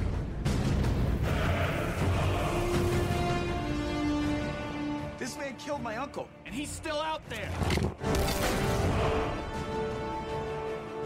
Everybody needs help sometimes, Peter. Even Spider-Man. Revenge is like a poison. It can take us over. And before you know it, it can turn you into something ugly. The suit. Where'd this come from? The power. Feels good. You lose yourself to it. Here comes Spider Man 3. You see the way, like, you could just tell by my voice that my heart is just broken? You've already you've already lost the will to do this fight. Well, here's the thing. Uh, I, I love Sam Raimi, and I might be a little bit biased towards this, but I don't think that the problems with Spider-Man Three are entirely his fault. I want to say, like I said at the beginning of this, this all started with you kind of throwing down and saying Spider Man 3 really isn't as bad as everyone remembers it. And after rewatching it, I agree. Yeah. Yeah. Yeah, it's got its problems, and it, 100%. it's maybe not what you could honestly call good, but it's not a debauch. It's not like completely a write-off. I don't think. I understand why people were disappointed, and I am one of those people who was disappointed. But it's a different animal. Uh, he spent all this time setting up James Franco, you know, to be the villain in this this next movie, and Sam Raimi's favorite villain was the Sandman, and the Sandman was going to be it. But the powers that be had taken the pulse of nerd culture, and nerd culture wanted Venom. So they said, "Give us Venom." And Sam Raimi said, "Venom needs to be his own movie," and they said, "Give us Venom." Give us Venom or there won't be a known movie. On top of this, Kirsten Dunst had made it clear that this was going to be her last Spider-Man movie. So they decide that they're going to add Glenn, uh, Gwen Stacy. Glenn Stacy, they really, uh, they really changed it up. um, so, and then on top of that, if you're going to set up Venom, we have Topher Grace uh, playing a, you know, a, a rival to Peter Parker. So you have this sort of compiling of characters, some of which are necessary to the story, some of which aren't. On top of you know uh, reconciling his relationship with Mary J- Mary Jane and uh, getting the black suit symbiote, freeing himself from that, setting up the Sandman, fighting Harry. There is way too much fucking plot to fit in this two-hour and twenty-minute movie, and enough cuts were made out of every one of the single plot lines that none of them work entirely of themselves. that's that's the bigger problem for me. Is it's not just that there's too many plots, but that they're not very harmonious. Yeah, and each one of them, I would argue, have moments that I think do work, but together, it's just this loud mess of a movie, and it's hard to not to deny that it's not a loud mess of a movie. But I do think it's still a watchable mess. I don't think you know for for the comic book fans who want to watch a Spider-Man movie and who want to see Venom on screen, they're going to get that. It's just not going to be the awesome thing that they want it to be. Um, so yeah, obviously it's the least of the Spider-Man Raimi movies. I'm not going to make that argument. And yes, there are problems. Emo Peter Parker. I can't remember who pointed this out, but it's so fucking true. Emo Peter Parker looks like k.d. lang. I don't know who that Yeah, is. uh, well, uh, look up k.d. lang's music video for "Constant Craving." okay. And uh, people who know who k.d. lang is are laughing right now. That's it. It's true. Uh, and again, in these decisions, like I see how these things could work. I see how Venom, you know, could be good of its own storyline. I've always loved the whole in the comic books. He wore the black suit for a long time. It was a long overarching story, and I love the look of the black Spider-Man and how it slowly makes Spider-Man become more like Batman. It sort of uh, appeals to his aggression, but again, it needed more time on it. I love how they handle the origin of the Sandman in this movie. When he we first see him lifting out of the sand and becoming, you know, the supervillain and realizing what's happened to him, it's a very strong moment. Yeah. You know? But again, putting all those three scenes back to back to back, isolated by themselves, good scenes together, nonsense. So that's what my review is going to be an echo chamber of. There's moments throughout this film that are really good, but it's not a good movie. Where do you land? Well, before we get into the least of the Spider-Man movies, we were mentioning this over the break. Let's talk about the most of the Spider-Man movies, which we haven't in the first That's and right. second one. J. Jonah Jameson. J.K. Simmons, baby. oh man, this movie is his tempo. This is this is such a. I can't believe we didn't mention it before because he's such an impactful. Like we're talking about these movies being cartoonish and more like uh, comic book movies. He's the most cartoonish out of all of them. He's not Um, wearing a costume. He's not a superhero or a supervillain, but he is an absolute cartoon, and I fucking love it. oh, he's just so much fun to watch. It's like uh, he, he's in this sort of his girl Friday, yeah, see, uh, wisecracking, you know, 1930s comedy at all times in his head. You're fired. Wait, I need coffee. Get me coffee, then you're fired. Yeah, exactly. But he's always talking. But he's got another singer right behind the door. Right? Yeah. We'll give him 54. you know, just constantly. Uh, and yeah, he only has a very small supporting role in all three of the movies, but he's a very welcome presence. And like you said, the fact that we've made it three movies in without mentioning him, criminal. Shame on us. I'm glad that we've re- we have fixed it. And yes, he is still present here, and the J. Jonah Jameson scenes, as a rule, work. Absolutely. Maybe they're the best parts of this movie. I can't. Uh, I can't think of It. yeah um so i guess on my end of things uh i surprise i'm still not digging the uh mary jane peter relationship it's still not landing for me. I uh i still feel like their relationship is plot driven and not uh, interpersonal driven and that is you know really damaging this far into a story talking like the first movie to the third movie. Uh, peter wants to propose to mary jane not because it seems to make sense for them at all but because that adds artificial stakes but not buying into the relationship at all. I don't really care. In fact later on in the movie when peter is like takes uh, gwen out on a date I, at this point i'm like you know what? Just date her. Uh, first of all i think she's like more fun than mary jane but second of all I I just feel like it would work better for all of you. Generally speaking, and again, I know we're talking about a comic book movie, and I certainly don't want to disrespect anyone who married their high school sweetheart, but it's it's, uh, it's sort of weird to me that your your your first love would be your only love in some some respects. Maybe It's- I'm not a very romantic person. I feel like Peter uh, Peter Parker is dealing with like the struggles of being Spider-Man, but he's never really grown out of the guy that would just stare at Mary Jane through his window. And to that extent, so hot. right? Oh my goodness! And I gotta say, like, I might be a little awkward too if Kirsten Dunst was my uh, girl next door. Yeah. But that said, I feel like if you took the Spider-Man out of Peter Parker, I don't see what it would hold this relationship together at all, at all. And uh, to have like ha- maybe a third of the movie be about how he really wants to marry her and the things are, you know, really hitting their stride in his mind, it doesn't land for me. And so when that doesn't work out, when um when she tries to have issues because she made it on Broadway and but she doesn't feel very good about herself and he's not reciprocating those feelings. And then later on even more so when uh Harry i- has like devised this uh sinister plot to date her instead make her break up with Peter and then date him again i was like i don't i don't feel like anyone's actually losing here i feel like if harry had taken a step back and done nothing they still would have broken up and he still could have jumped in and dated her Yeah. The James Franco arc is probably the most tragic thing that because I do think that it fails, and they spent two movies setting it up, and it should have worked. Uh, I think that the uh, first fight that they have, where the glider, he's sort of glider chasing Spider-Man through that really narrow uh, alleyway. Yeah. It's weird because it's the third movie, but it has some of the worst special effects in all three of the movies.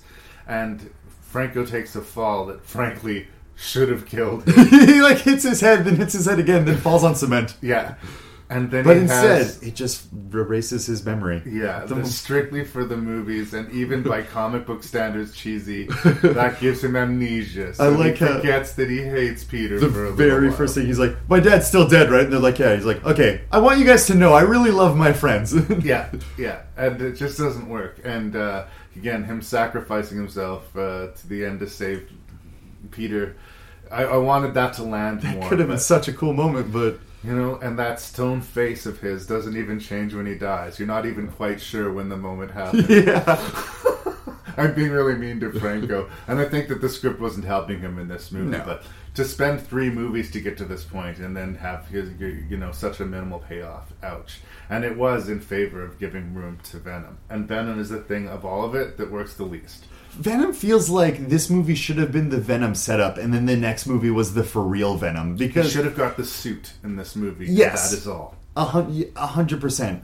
Um, I want to kind of jump back a little bit and talk about my other than the relationship. I guess my second least favorite part of this movie, which is actually Sandman. Oh really? Uh, yes, I like the mechanics of Sandman. I also thought like his actual like the exact scene where he appears for the first time, Really cool. incredibly well done. Like it's a it's emotional in the right ways, it's visually impressive in the right ways, and like you can tell that it's a CGI sand guy. But it still but works. it still it still works. Like he's still like a little bit horrified, a little bit shocked at what's going on. He's like trying to grab the locket and it's slipping through his hands, and that that all works very well. The mechanics of Sandman are cool. Him being this force for Peter to fight or uh, Spider Man to fight, that all works. But His origin is what you're going to talk about. yeah, straight. Like, I don't need this story to literally be like this guy's really not a bad guy. Uh, Tying it in with Uncle Ben's death was a huge, unforgivable. That's a huge misstep. It was unnecessary. But then, also having like his whole motivation be trying to save his daughter. That's like that's not cheesy in a comic book way. That's just corny. Yeah. It, it, it feels. It also feels insulting to me as an audience member that you you feel like you need to keep reminding me that he's trying to do this for a good reason, as if I can't parse that out on my own. Mm-hmm. I, I couldn't help it, and again, Sam Raimi fan. It took me back to the locket in the Evil Dead movies. when Ash, the possessed Ash, sees his girlfriend's locket, he he, he gets his humanity back. uh, it's very cheesy, and I get you know it's even weird that his daughter would give him a locket of herself, like she was carrying a locket with a picture of herself Mhm. for some reason. He carries a locket with you? Like that girl's vain. yeah. Well, she didn't have a strong father figure around because he's too busy being in jail for killing Uncle Ben. But yeah, the fact that they retrofitted and made him be the guy that killed Ben is so so bad, so stupid and so Like, I think, yeah, to begin with, it's not a good idea. But then on top of that, it wasn't handled particularly well. Yeah. So uh, yeah, but again, I think for me, I, I like Thomas Haden Church's performance. I like you know uh, when he sort of becomes a huge monstrous cartoon at the end. Doesn't take me out of it. I still sort of believe in him. Um, I like that he is ultra powerful, but can be foiled by something as simple as water. Yes. Like there's lots of cool things about Sandman, and Mhm. I, I definitely felt that Raimi loved Sandman. Like I, I believe that. I understand that, but I, I feel like just the way it integrates into this movie, even though originally, from what I understand, this movie was supposed to be the Sandman movie, I feel like that's the part that should have been cut out, like on a script level. I think I, Sandman and and the Green Goblin or the son of the Green Goblin. Those were going to be the two villains. I think that Right. originally those two villains, those two obstacles, like that story would still more or less happen. Harry would still sacrifice himself. We just wouldn't have this distraction of Venom. And on top of the distraction of Gwen Stacy. Honestly, if you cut Gwen Stacy and the Topher Grace character out of this movie, I don't know what it would lose. I'd see, like, I, I'd go the other way with it, where I would cut out Sandman and his story entirely, and I would have it be entire, well, not entirely, but all- the main actual like supervillain be the son of the Green Goblin, and have Venom come in at the very end as this high stakes thing that they need to defeat. And even then, they don't defeat him. Venom gets away wounded, maybe, and then you can have Harry be sacrificed, and then you can set up for a Venom proper movie. Right. But um, There's too much. yeah, like I just on paper, I feel like the Harry Peter uh, reconciliation is more interesting than Sandman's daughter really needs an operation. Yeah. I, I, I don't entirely disagree. Again, there, there's the cheesiness with which they're handling, you know, his his sweet motivation to try and save his daughter's Right. life. I, I I get that, but Topher Grace, I think he's good at playing sort of charming, smart-ass dudes. Typically speaking, when he tries to bring the evil, it doesn't work for me. It's specifically He- the evil. When he's a jerk, it, it feels like it, it punches a little bit more. But when he's like, I'm like a legitimate threat, then you're kind of like, eh, are He you? gets a little bit more success with it in that Predators movie. Sorry, squeaky chair, my bad. Uh, he has a little bit more success with that in the Predators movie, but in this movie, when he fully wolfs out and he says that he enjoys the power of being Venom and he he, he, he embraces the symbiote, I don't know. It just doesn't hit for me. Uh, I'm not. I'm not scared of him. I'm never scared of him, and uh, that's why Venom needed its own movie. You know, Mhm. I think if Spider-Man had the black suit and he still had to fight uh, Sandman and he still had to, you know, lose Harry and that would feed into the darkness, the next movie Spider-Man could shed the skin and then face Venom, right? Or even at the end, like, like I don't maybe have it where uh, in the black suit he does something super aggressive and powerful, and that does take out Sandman, but also collaterally uh, hurts Harry. And then he's like, "Oh, geez, I just killed my friend," and that's what rips off the suit instead of, "Oh, I really ruined my." relationship with Mary Jane, which felt very natural and had stakes, like, like something like that, and then and then have it play out the same way, like it just falls on Topher Grace, and he's like, "Oh yeah, I'm about to be Venom." There's a problem of repetition too. All of the movies kind of nudge each other. The first two movies, he rescues somebody from a fire, and there's Yes. a similar arc with Mary Jane, and there's you know Peter being put upon to having a moral victory at the end. All of these things happen, but by the third movie, they're being kind of used. Absolutely. Uh, they're like they, Mhm. they've run out of their power. I think the most controversial and hated thing about the movie, and I don't entirely disagree, is when Peter Parker goes bad. Well, he's still wearing the black suit, and he starts being a douche, and he steals Gwen Stacy, and like he, he just starts acting like this total idiot. I like what they were trying to do because uh, uh, the way I see it is that Peter Parker, uh, when he's not Spider Man, is like this clumsy, awkward Mhm. guy who fails at everything. So when he tries to go bad, he's a dork at being bad. Like, Yeah. he sucks at being bad. And as a conceit, I kind of understand what they were going for, Mhm. but in its execution, it does not win any laughter. I remember sitting in the theater, and the entire theater, which was very full, was sitting in stunned silence to this, this song and dance routine that's going on in front of us. And I'm sure that, you know, it's probably making references to some obscure musical or something that Sam Raimi loves, but it has no business being here but I at least can say that I understand what he was going for. I think that I would be hating this movie even more if I was just like, "What?" Yeah. I, I get that he was trying something, and and, and, and this was sort of one element where he wasn't necessarily repeating himself. It was just maybe some, an avenue best left unexplored. So uh, it's funny that you say that because actually, when I uh, when I rewatched this movie recently for this uh, episode, uh, that was the part that I remembered as being super bad. And on rewatch, I actually didn't mind it as much. The thing that sold it for me is that no one else takes him seriously. Everyone Uh, thinks like, like, everyone is cringing in the movie as well. Yeah. like, like, he's the only one that thinks he's a super badass. Uh, like he's like you know winking at ladies on the street, and they're like, "What the hell?" And, and then uh, that to me, like, I guess um, more than the first time when I watched this. I did. I, I looked at them like, I see what's going on here. This isn't like bad in concept. It's just a little uh, on the nose in execution.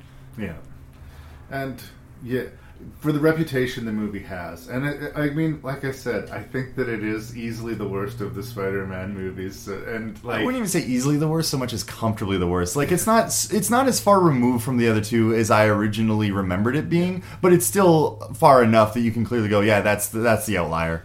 It's a it's a superhero movie, and it's you know got its superficial fun. It's the longest of the three movies, unfortunately. But even so, it's uh, two hours and nineteen minutes or something like that. It's still shorter than a lot of the superhero movies you see nowadays, and it's fun enough and fine for the kids.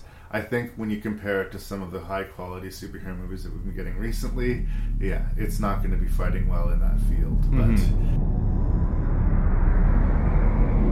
When Gotham is ashes, you have my permission to die.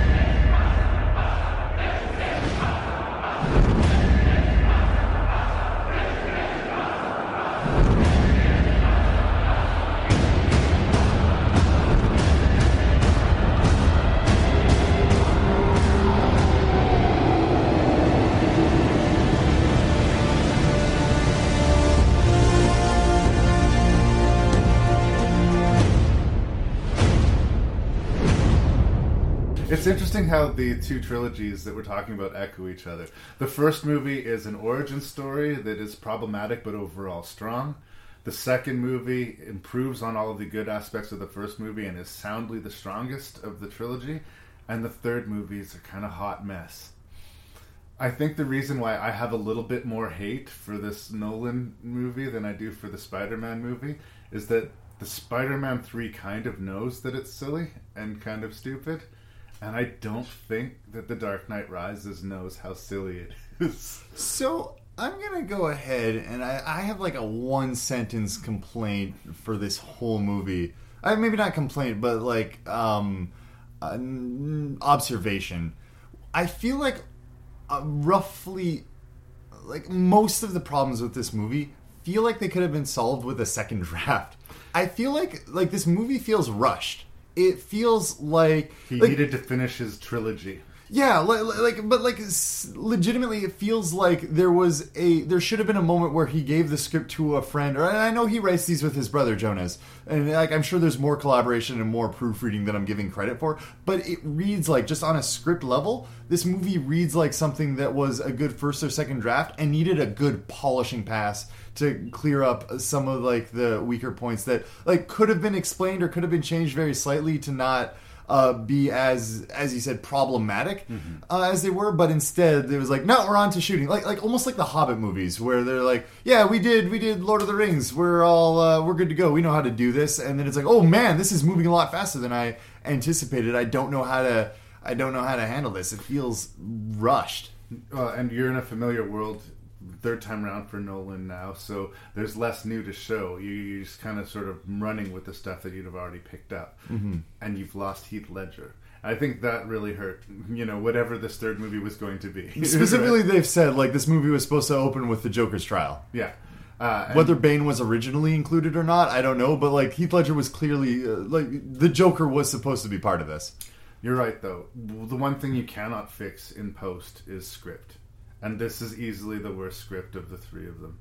Easily the worst script of the three of them. I'm gonna say like I did with Spider Man. Like this is clearly the worst one, but it's not so much the worst one that it's like oh this. At least for me, it doesn't feel like it drops down like an entire set of films. And I know your premise is that it does, but I feel like this is still like of the Nolan uh, movies. It's just not hitting its strides the way the other two do. There's a sequence very early in the movie, and it was done largely practically, where a man is uh, taken off of an airplane. The airplane is severed in half, and they're so cabled out. And it is amazing. It's an amazingly handled sequence. Much like the opening sequence of The Dark Knight with the big bank heist, it Yes. starts things off with a bang. Unlike The Dark Knight, nothing comes close to it at any point for the rest of the movie. Five minutes into this movie, and I think we've peaked. Hmm.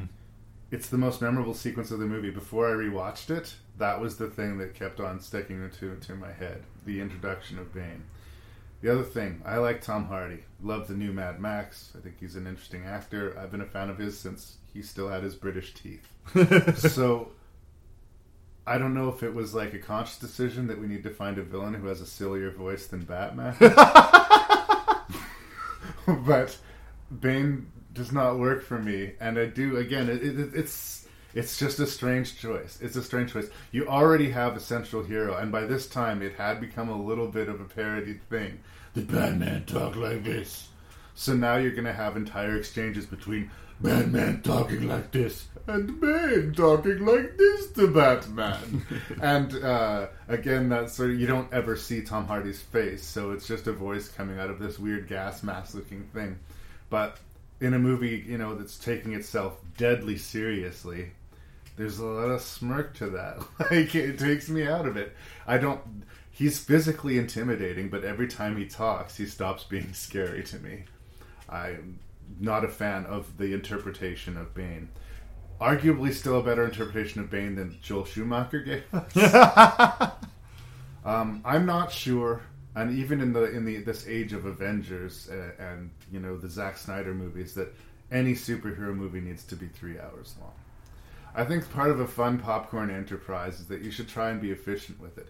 Even by the third Spider-Man movie at almost two hours and twenty minutes, I think that we're, we're pushing it. I think two hours is a nice round number to shoot for. I think that you can overstay your welcome, and uh, there's big twists and arcs, and they tie it back to the beginning of the movie, and this. Uh, They almost skip Dark Knight entirely and Yeah. just go straight to Batman because, like, there is Dark Knight tie-in. I think one of the missteps was not acknowledging the Joker at all. They clearly, I mean, Christopher Nolan said outright, like, he's honoring Heath Ledger's memory by not capitalizing on it whatsoever by having the Joker be referenced, acknowledged. you he's don't not in want the background. Some someone was going to be recast as the Joker eventually, but not Not in not not, in Nolan's verse, and I feel like that's weird because they are talking about Harvey Dent and the events, and I feel like they should have at least like even just one sentence being like, but even Harvey Dent wasn't that like it was the Joker's fault, remember? Yeah. Um, that felt like like, like I could. It was an elephant in the room Yeah. throughout the movie for me. I'll Yeah. go back to the reintroduction of Ra's al Ghul and the whole. Oh yeah, yeah. They were skipping Dark Knight and went to Batman Begins. Yeah, exactly. Yeah. So I thought that worked really well. For people rewriting uh, rewriting Sandman into Uncle Ben's story, take note of this. This is how you go back to a first movie. Yeah, but the twist, and I didn't even necessarily see it coming with the you know the girl being Liam Neeson's daughter and stabbing Batman and being instrumental in the big twist. When that moment happened, instead of me going, "Holy shit," I was like, "Oh." like there was no impact to it like I, I was not emotionally connected in the first movie like there were a few things that i would have done differently but i was emotionally in it the second movie i took the ride entirely excuse me the third movie i I won't quite say it, but I came close to being bored at times. It's interesting because uh, you were talking about the length, and um, lengthwise, yes, it's a long movie. I don't know.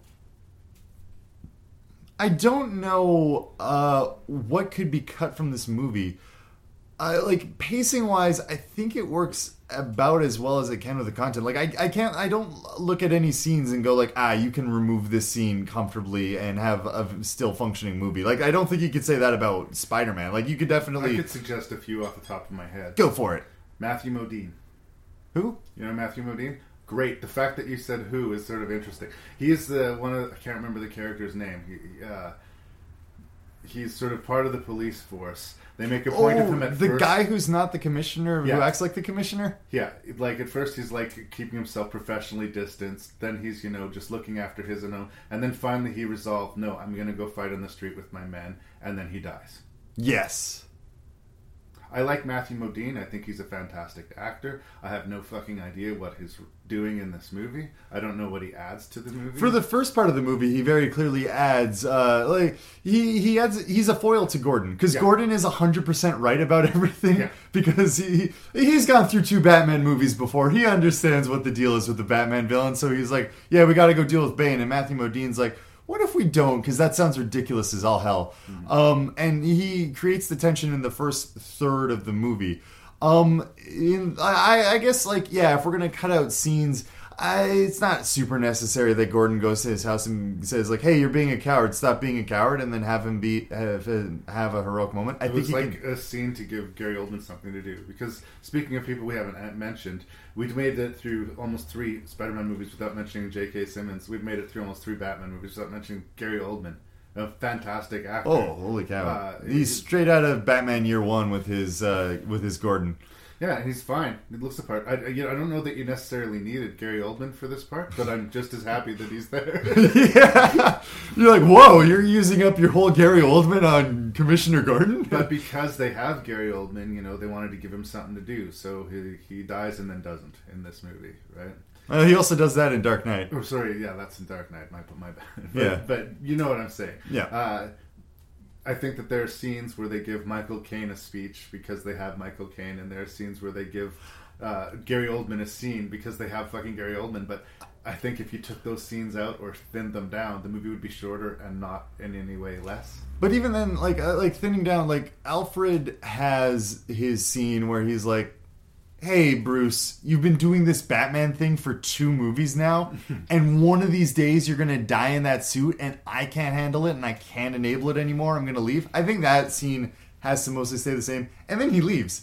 And I want to say, actually, one of the, like on rewatch, maybe not initially, but on rewatch, one of the most emotionally impactful scenes out of any of these movies is at the very end of Dark Knight Rises when uh, Alfred is apologizing to the graves of uh, Martha and Papa Wayne about like, like he's bawling, he's I stuttering. failed. I failed, but like he's crying and like I was talking about the women in Spider-Man 2 screaming in a way that people don't actually scream for real. Like Michael Caine is crying the way I cry when I'm upset about it. He's like, I, I promise I would. And like he's choking up on his words, and it just it gets me each time. And I feel, and that's only like two seconds in the movie. Here's the thing.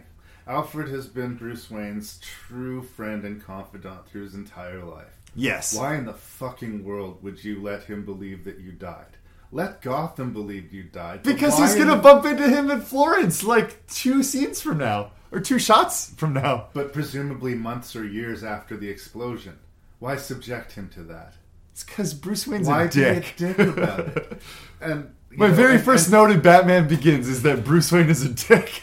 Well, and like Batman gets his back broken by Bane, I think- and he has to spend several months recuperating and escaping from a hole in the ground. Yes. And while this is happening, Yeah. if unless I'm mistaken, unless I hallucinated this, You did. the entirety of the Gotham police force Yes. is in the sewer systems of Gotham. Yes. That is its own fucking movie. Honestly, let's see that movie. Let's see hundreds of police officers eating rats and, and making Or like having unbearably candid discussions about who they would have to eat first. yeah, falling down into cannibalism. But when they finally erupt, They're like like Batman frees them and they're just madmen. and when they come out, they're all like, they're it's all sticks and stones. They seem clearly to have run out of ammunition. it is a ludicrous plot plot point. Like that is fucking dumb.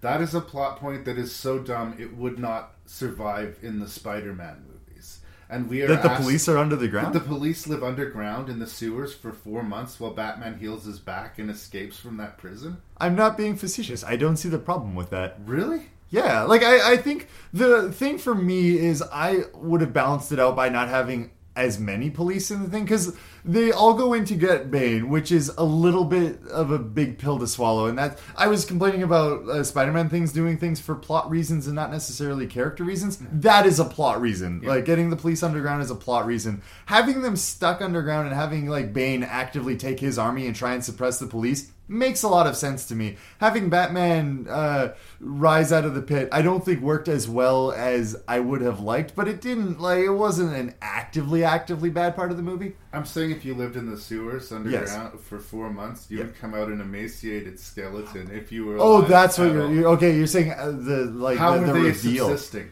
How do they? Well, you live? do. Um, they they're getting food. They, it shows them getting food. I think I want to say that like even Bane's army is providing them because Bane is like, hey, the police will survive, and then the very next clip is them getting like crates of food down in the sewers. They're being sustained Again, by someone. why?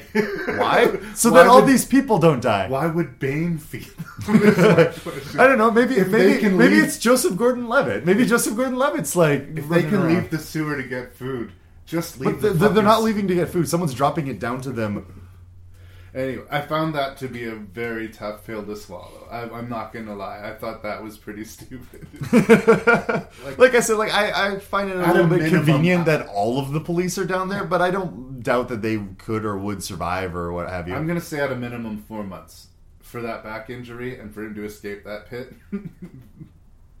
It's not really clear on the timeline. But don't they? Isn't it four months? Is it? Do they say precisely? Well, yeah, because the bomb is supposed to go off. Oh, that's actually. A, I want to remind me to talk about the bomb because that's a big point. That that was my first like huge complaint with the movie. But the bomb um, is going to go off in five months. Batman is in the prison before they even set up the bomb. Right. Um, and so he has like a couple weeks left by the time he's heading back to Gotham because he arrives at Gotham a couple days before the bomb is about to go off. So he's in that pit for at least four months, if not almost five. Yeah. I don't know. And in the meantime, the entire city of Gotham is being sieged, and no one is doing anything about it. I don't know.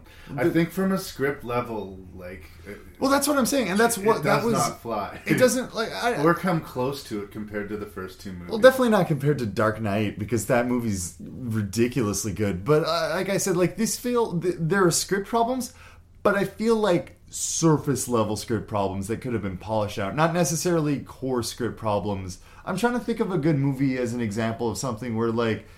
I feel like if you whittle it down, you can make almost any movie premise good if you do something interesting with it. But some movies are uh, The Room. I'll go all the way to the bottom. like the script for The Room, you need to rewrite every page of that to make it a serviceable movie. I, I know it's like the lowest of hanging fruits for examples. Yeah.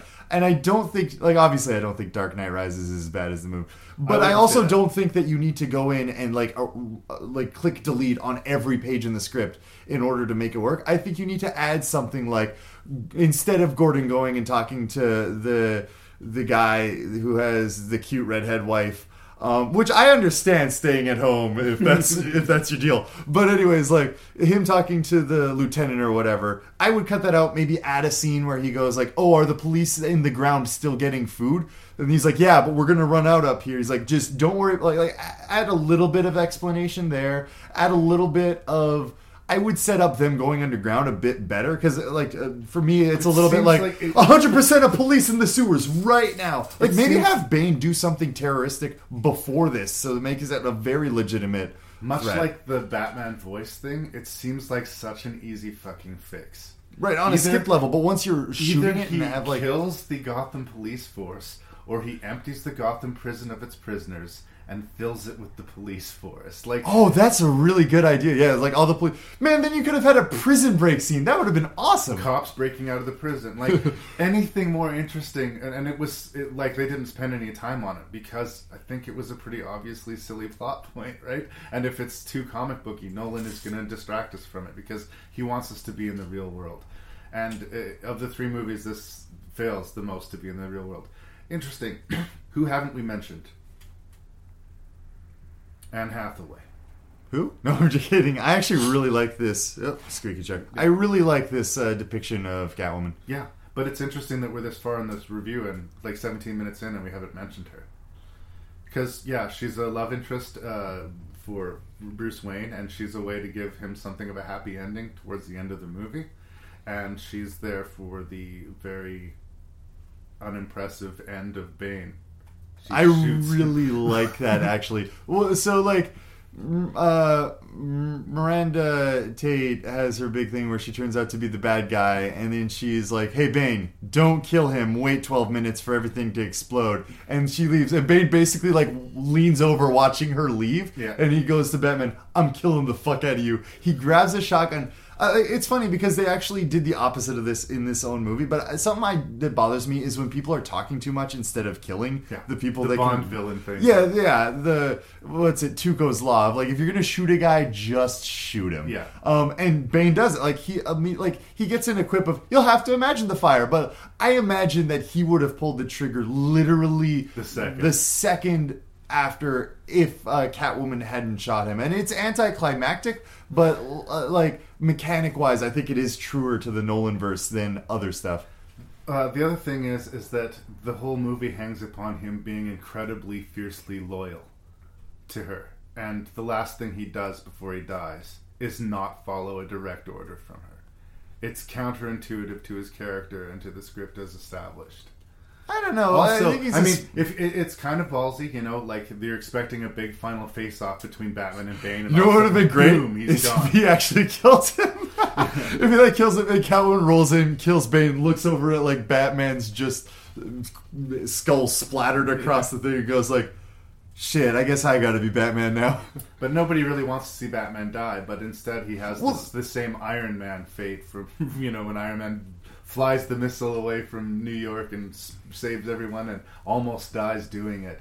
And uh, so he martyrs himself, he Yeah. saves Gotham, and he retires. And by that point, I'm so checked out of the movie. regardless of how uh, that was that played out because i know there's like a little bit of messing with time of like you see him clearly too far into the uh, into the traveling away with the bomb for him to have gotten away so you have to maybe do some mental gymnastics to make that work and i understand that I think it is better for his character, especially looking back at all of these movies as one story.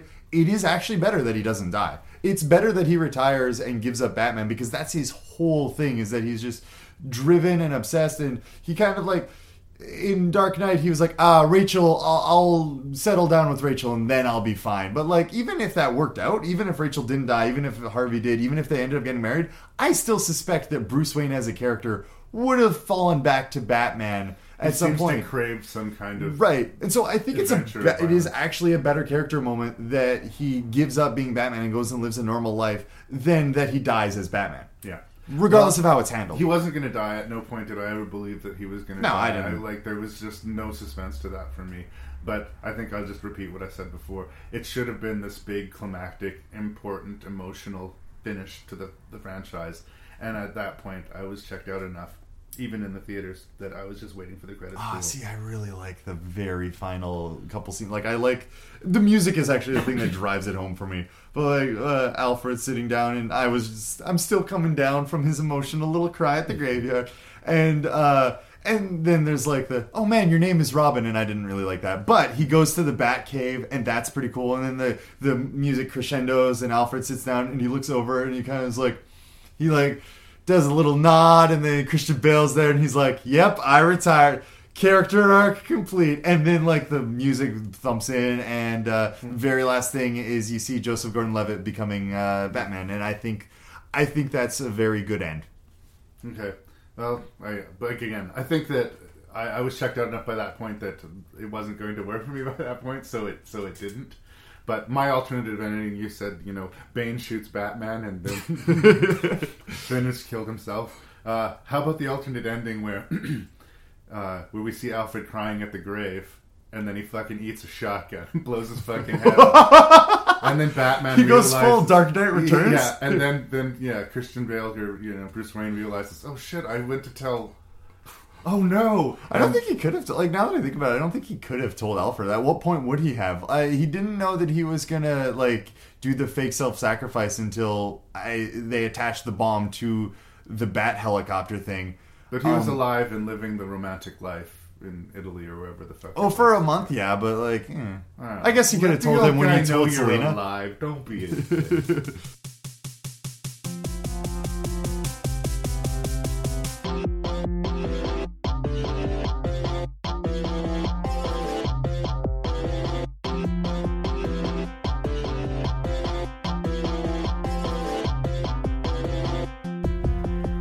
right, so there it is: Batman versus Spider-Man. Uh, we've hashed out the Nolan verse. We've hashed out the Raimi verse. Um, I think that it's probably fairly obvious where I'm going to land, but uh, let's do this for the record. All right. Where do you rank these six superhero movies? And in the end, who won the battle? So in the end, Iron Man is the best of both of them. um, In I a stunning upset. yeah.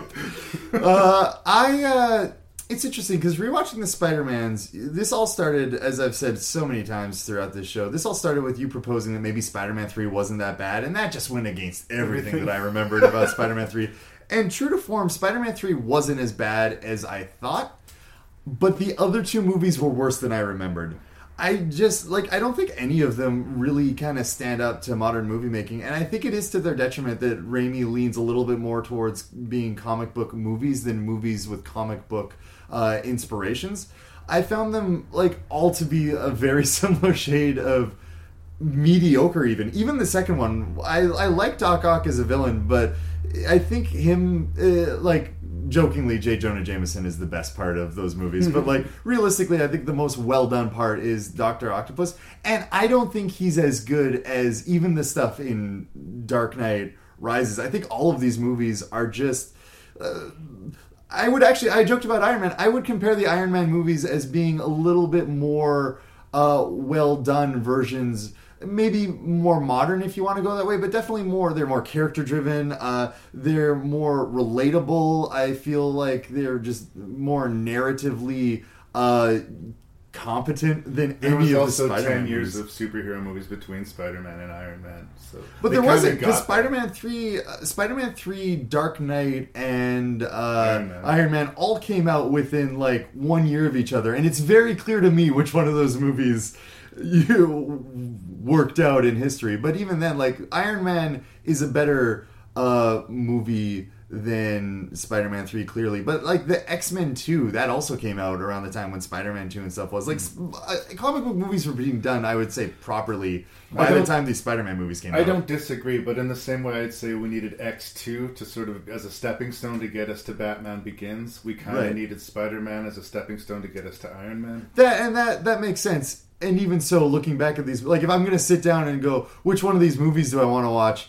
The Spider-Man movies are at the bottom of the list. So, starting from my lowest one, I had sixth place. In sixth place, I had a real difficult time actually balancing um, Spider-Man One being worse than I remembered, and Spider-Man Three being better than I remembered. I think Spider-Man Three still takes the cake as like the comfortably the the one that works the least out of all of them. So Spider-Man Three is my worst movie. All right. Followed by Spider-Man One. Okay. Spider-Man One is like it's just not as solid as I remember the character. Like I said, I don't care about Mary Jane and Peter Parker. I, the Green Goblin just isn't as threatening as I would like him to be.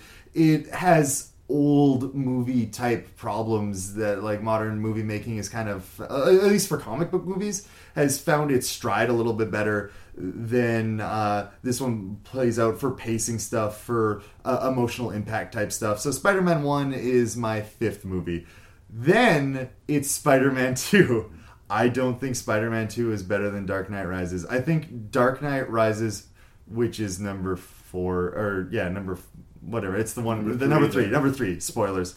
I these are the two that I have to compare, and I still think, even with all its flaws, even with its inconsistencies, even with its downfall from the masterpiece that was Dark Knight, Dark Knight Rises is a more narratively and emotionally cohesive movie than Spider-Man 2. I understand what you're saying with it being inconsistent and distracting, but like even with that in mind, I just care more what's going on at any given moment. maybe that's why I find it's better because for the same reason that you don't like it, it's because I'm caring what's going on, and then something happens, and you're like, oh well, like that's just ridiculous for how much I care. But at least I care. Mm-hmm. For Spider-Man Two, I didn't care about anything except Doctor Octopus and uh, J. Jonah Jameson. I think it's just it's just a, a lower caliber movie than Dark Knight Rises. Dark Knight Rises is number three, um, and then Batman Begins. Uh, it, Batman Begins is a really solid movie. Not flawless. I don't know of any movie that I would say is outright flawless, but it's it's impressive. It holds up impressively well, and I think that it does a very good job of establishing um, a different kind of things that comic book movies could be. I feel like now DC is going the like take learning the wrong lessons from it, maybe where they're like, "Gotcha, dark and gritty. That's how that's how we'll do our thing." And I don't necessarily know that's what you want to take away from it. And I do hear what you're saying about uh, the movie maybe being slightly tonally inconsistent, um, but I still think I still think it hits really heavily, and it's just a really great movie in its own right. Dark Knight is my favorite movie of all time. Oh, wow. Actually, um, I don't eh? think it's the best movie, but What's it's your personal It's my like it just speaks to me on so many levels. I also don't think it's flawless, but it's just so damn good, and I actually think it is legitimately one of the best movies of all time. Wow. Um, like I I know that I know there are better movies. I just argue there aren't many better movies. Well, that's okay. I'm, I'm in favor of hyperbole. It's funny. I'm surprised. I mean, I didn't think we were going to match at all, but uh, we, we we disagree quite a lot. And uh, I think that we just might prefer the different approach. I think you just might like the realistic approach, and I like sort of the goofier, fun approach. I, generally speaking, in film and television lately, and maybe this is just me becoming an old man. I'm not, I'm missing the fun. I'm missing relatable, likable characters, and, and and watching a movie that puts a smile on my face instead of crushes me spiritually. I'm all Breaking Bad and Game of Thrones. There you go. See, we, and I, I like those shows, but I mean, I know, especially in the superhero genre. Let's Right. have some fun. Uh, yeah. In sixth place, I put The Dark Knight Rises. Whoa! I really do. Uh, it's because it takes itself so seriously and it's so silly. Like the disjunction doesn't work. Like we, I can't square that center. Like I can't, I can't make that work for me. And uh, it is such a drop down from the other two, and uh, that I would argue that I think it is tonally and in quality a bigger drop than Spider-Man Three was from Spider-Man Two. I feel like the Spider-Man movies have the opposite problem. First of all, I want to say really quickly, just for you know, uh, letting it be known, um, I also didn't have a problem with Bane's voice in the same way I didn't have a problem with Batman's voice. So I feel like I have two handicaps in that area where I'm just like I'm just not distracted by this. I feel like the Spider-Man movies specifically, though. Um, I wanted to mention this earlier and just didn't remember. They suffer from their serious moments not landing in the same way that like the, because a lot of it's so Silly. like, so so silly and so comic book like when they try and do touching moments like the green goblin dies i just i don't i don't it doesn't actually touching me Well, for me, it's like when Tobey Maguire has a tearful moment confessing to Aunt May about how it was his fault that his uncle died. Yeah, it becomes um, such a big moment that it, it almost becomes too serious for this silly movie. Right. So, but that's just the flip side of the coin. I'm Mhm. just sort of talking about the approach. In fifth place, I do put Spider-Man Three because it is it is a mess. I'm not going to deny that it's a mess, but it's of the same goofy universe that the first two movies. Hundred percent. I think people remember Spider-Man Three as being like the Godfather Part Three, where it's just better to ignore it happening, and I don't think that's the case. If you're gonna have a Spider-Man marathon, I mean, maybe watch the two Amazing Spider-Man movies. Yeah. But if you're gonna watch the Sam Raimi Spider-Mans, watch all of them. They're all together. Uh, much like The Dark Knight Rises, too, it's haunted by the better movie it could and should have been. But Mhm. honestly, at this point, even just for the running time, I would rather watch Spider Man 3 again than The Dark Knight Rises. Uh, in fourth place, Spider Man the First. Uh, it's a fairly decent origin story. I don't think we can downplay the impact that it had both in the box office and culturally when it came out. If the original Spider Man trilogy seems to be largely dismissed for all these nouveau uh, movies, but uh, I, I think it was important to establish that yes, summers can be built around superheroes. Yeah. there was a time where studios didn't believe that. It's uh, hard to believe now. When I was a kid growing up in the '80s, if someone would have told me there were going to be all these X Men movies, and like, I would have died of joy. You Right. know, it's just like it just took 20 years longer for me than it did for you. You- You're growing up in the golden age. Yeah. In third position, and it was a little bit of humming hawing, but in third position, Spider-Man 2. Whoa, hey. Uh, yeah, um, it's a fun movie, and it is the most, I think, perfectly balanced of the three Raimi movies. But I'm not going to sit here and tell you that it's a better movie than Batman Begins. Again, I, Batman Begins is the second, and not to spoil anything, The Dark Knight is number one. But that one-two punch of Nolan is actually, in a way, part of what makes the third one fail. Those first two movies are so good that the third one just being okay makes it seem, by contrast, fucking terrible. and maybe that's the baggage I bring to it. And like I said, I do bring my own baggage to it. Generally speaking, I don't. As I'm a 100% filmmaker, as a filmmaker, I tend to prefer Sam Raimi generally, like over body of work. Than I do Christopher Nolan, and I know right there that puts me in the minority. um, so I bring in that baggage, um, and I'm glad that Nolan is sort of done with the uh, Batman universe, and I find things like Inception and Interstellar, you know, for their ups and downs, much. Uh, this is those are the types of movies I think he should be making. Right. you know. Uh, not that I would say no to him returning to a superhero universe, but uh, I, I appreciate that he's an ambitious filmmaker, and I, I think that he maybe is better served doing his own movies as opposed to the properties of, say, comic books. I actually kind of want him to do a Star Wars movie next. Like an anthology movie for sure, but like I feel like I feel like putting any franchise just through the Nolan filter comes out with interesting if not great results. Well, I'd watch a I'd watch a, a Nolan Star Wars movie, but I'd pretty much watch any Star Wars movie. I would also watch a Sam Raimi Star Wars movie. I, I would watch the shit out of that. Thank you so much for coming and No doing problem. this Thank episode of for and. Review. Um, Batman wins the fight in, in, in my main, but it's a good fight. yeah, I think you're on the same page. Yeah. According to your rank, obviously. Well, yeah. wins. This this was basically like I didn't rank six movies. I ranked two. There's the Spider-Man movies coming second, and the Batman movies coming first.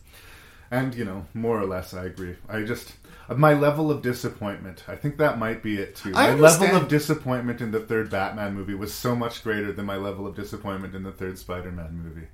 I, I understand. Like, I I will hear an argument for Dark Knight Rises being disappointing, and then again, like I'm I'm actually very much in the same boat in that regard because I feel like a lot of the problems were surface level script problems that like it feels almost lazy to not catch them, and that let whether that leads to lower quality or not overall is beside the point because it definitely leads to disappointment. I shouldn't have to tell someone who's named Christopher Nolan that if you're going to spend millions of dollars on the production and millions of dollars on the cast and millions of dollars on the advertising, spend a little extra time on the script. pay pay yourself. Like take a script vacation. Just like and i don't actually know what happened in the production but it seems like he he they had a well-oiled machine going for the first two and then they kind of phoned it in in some parts for the third one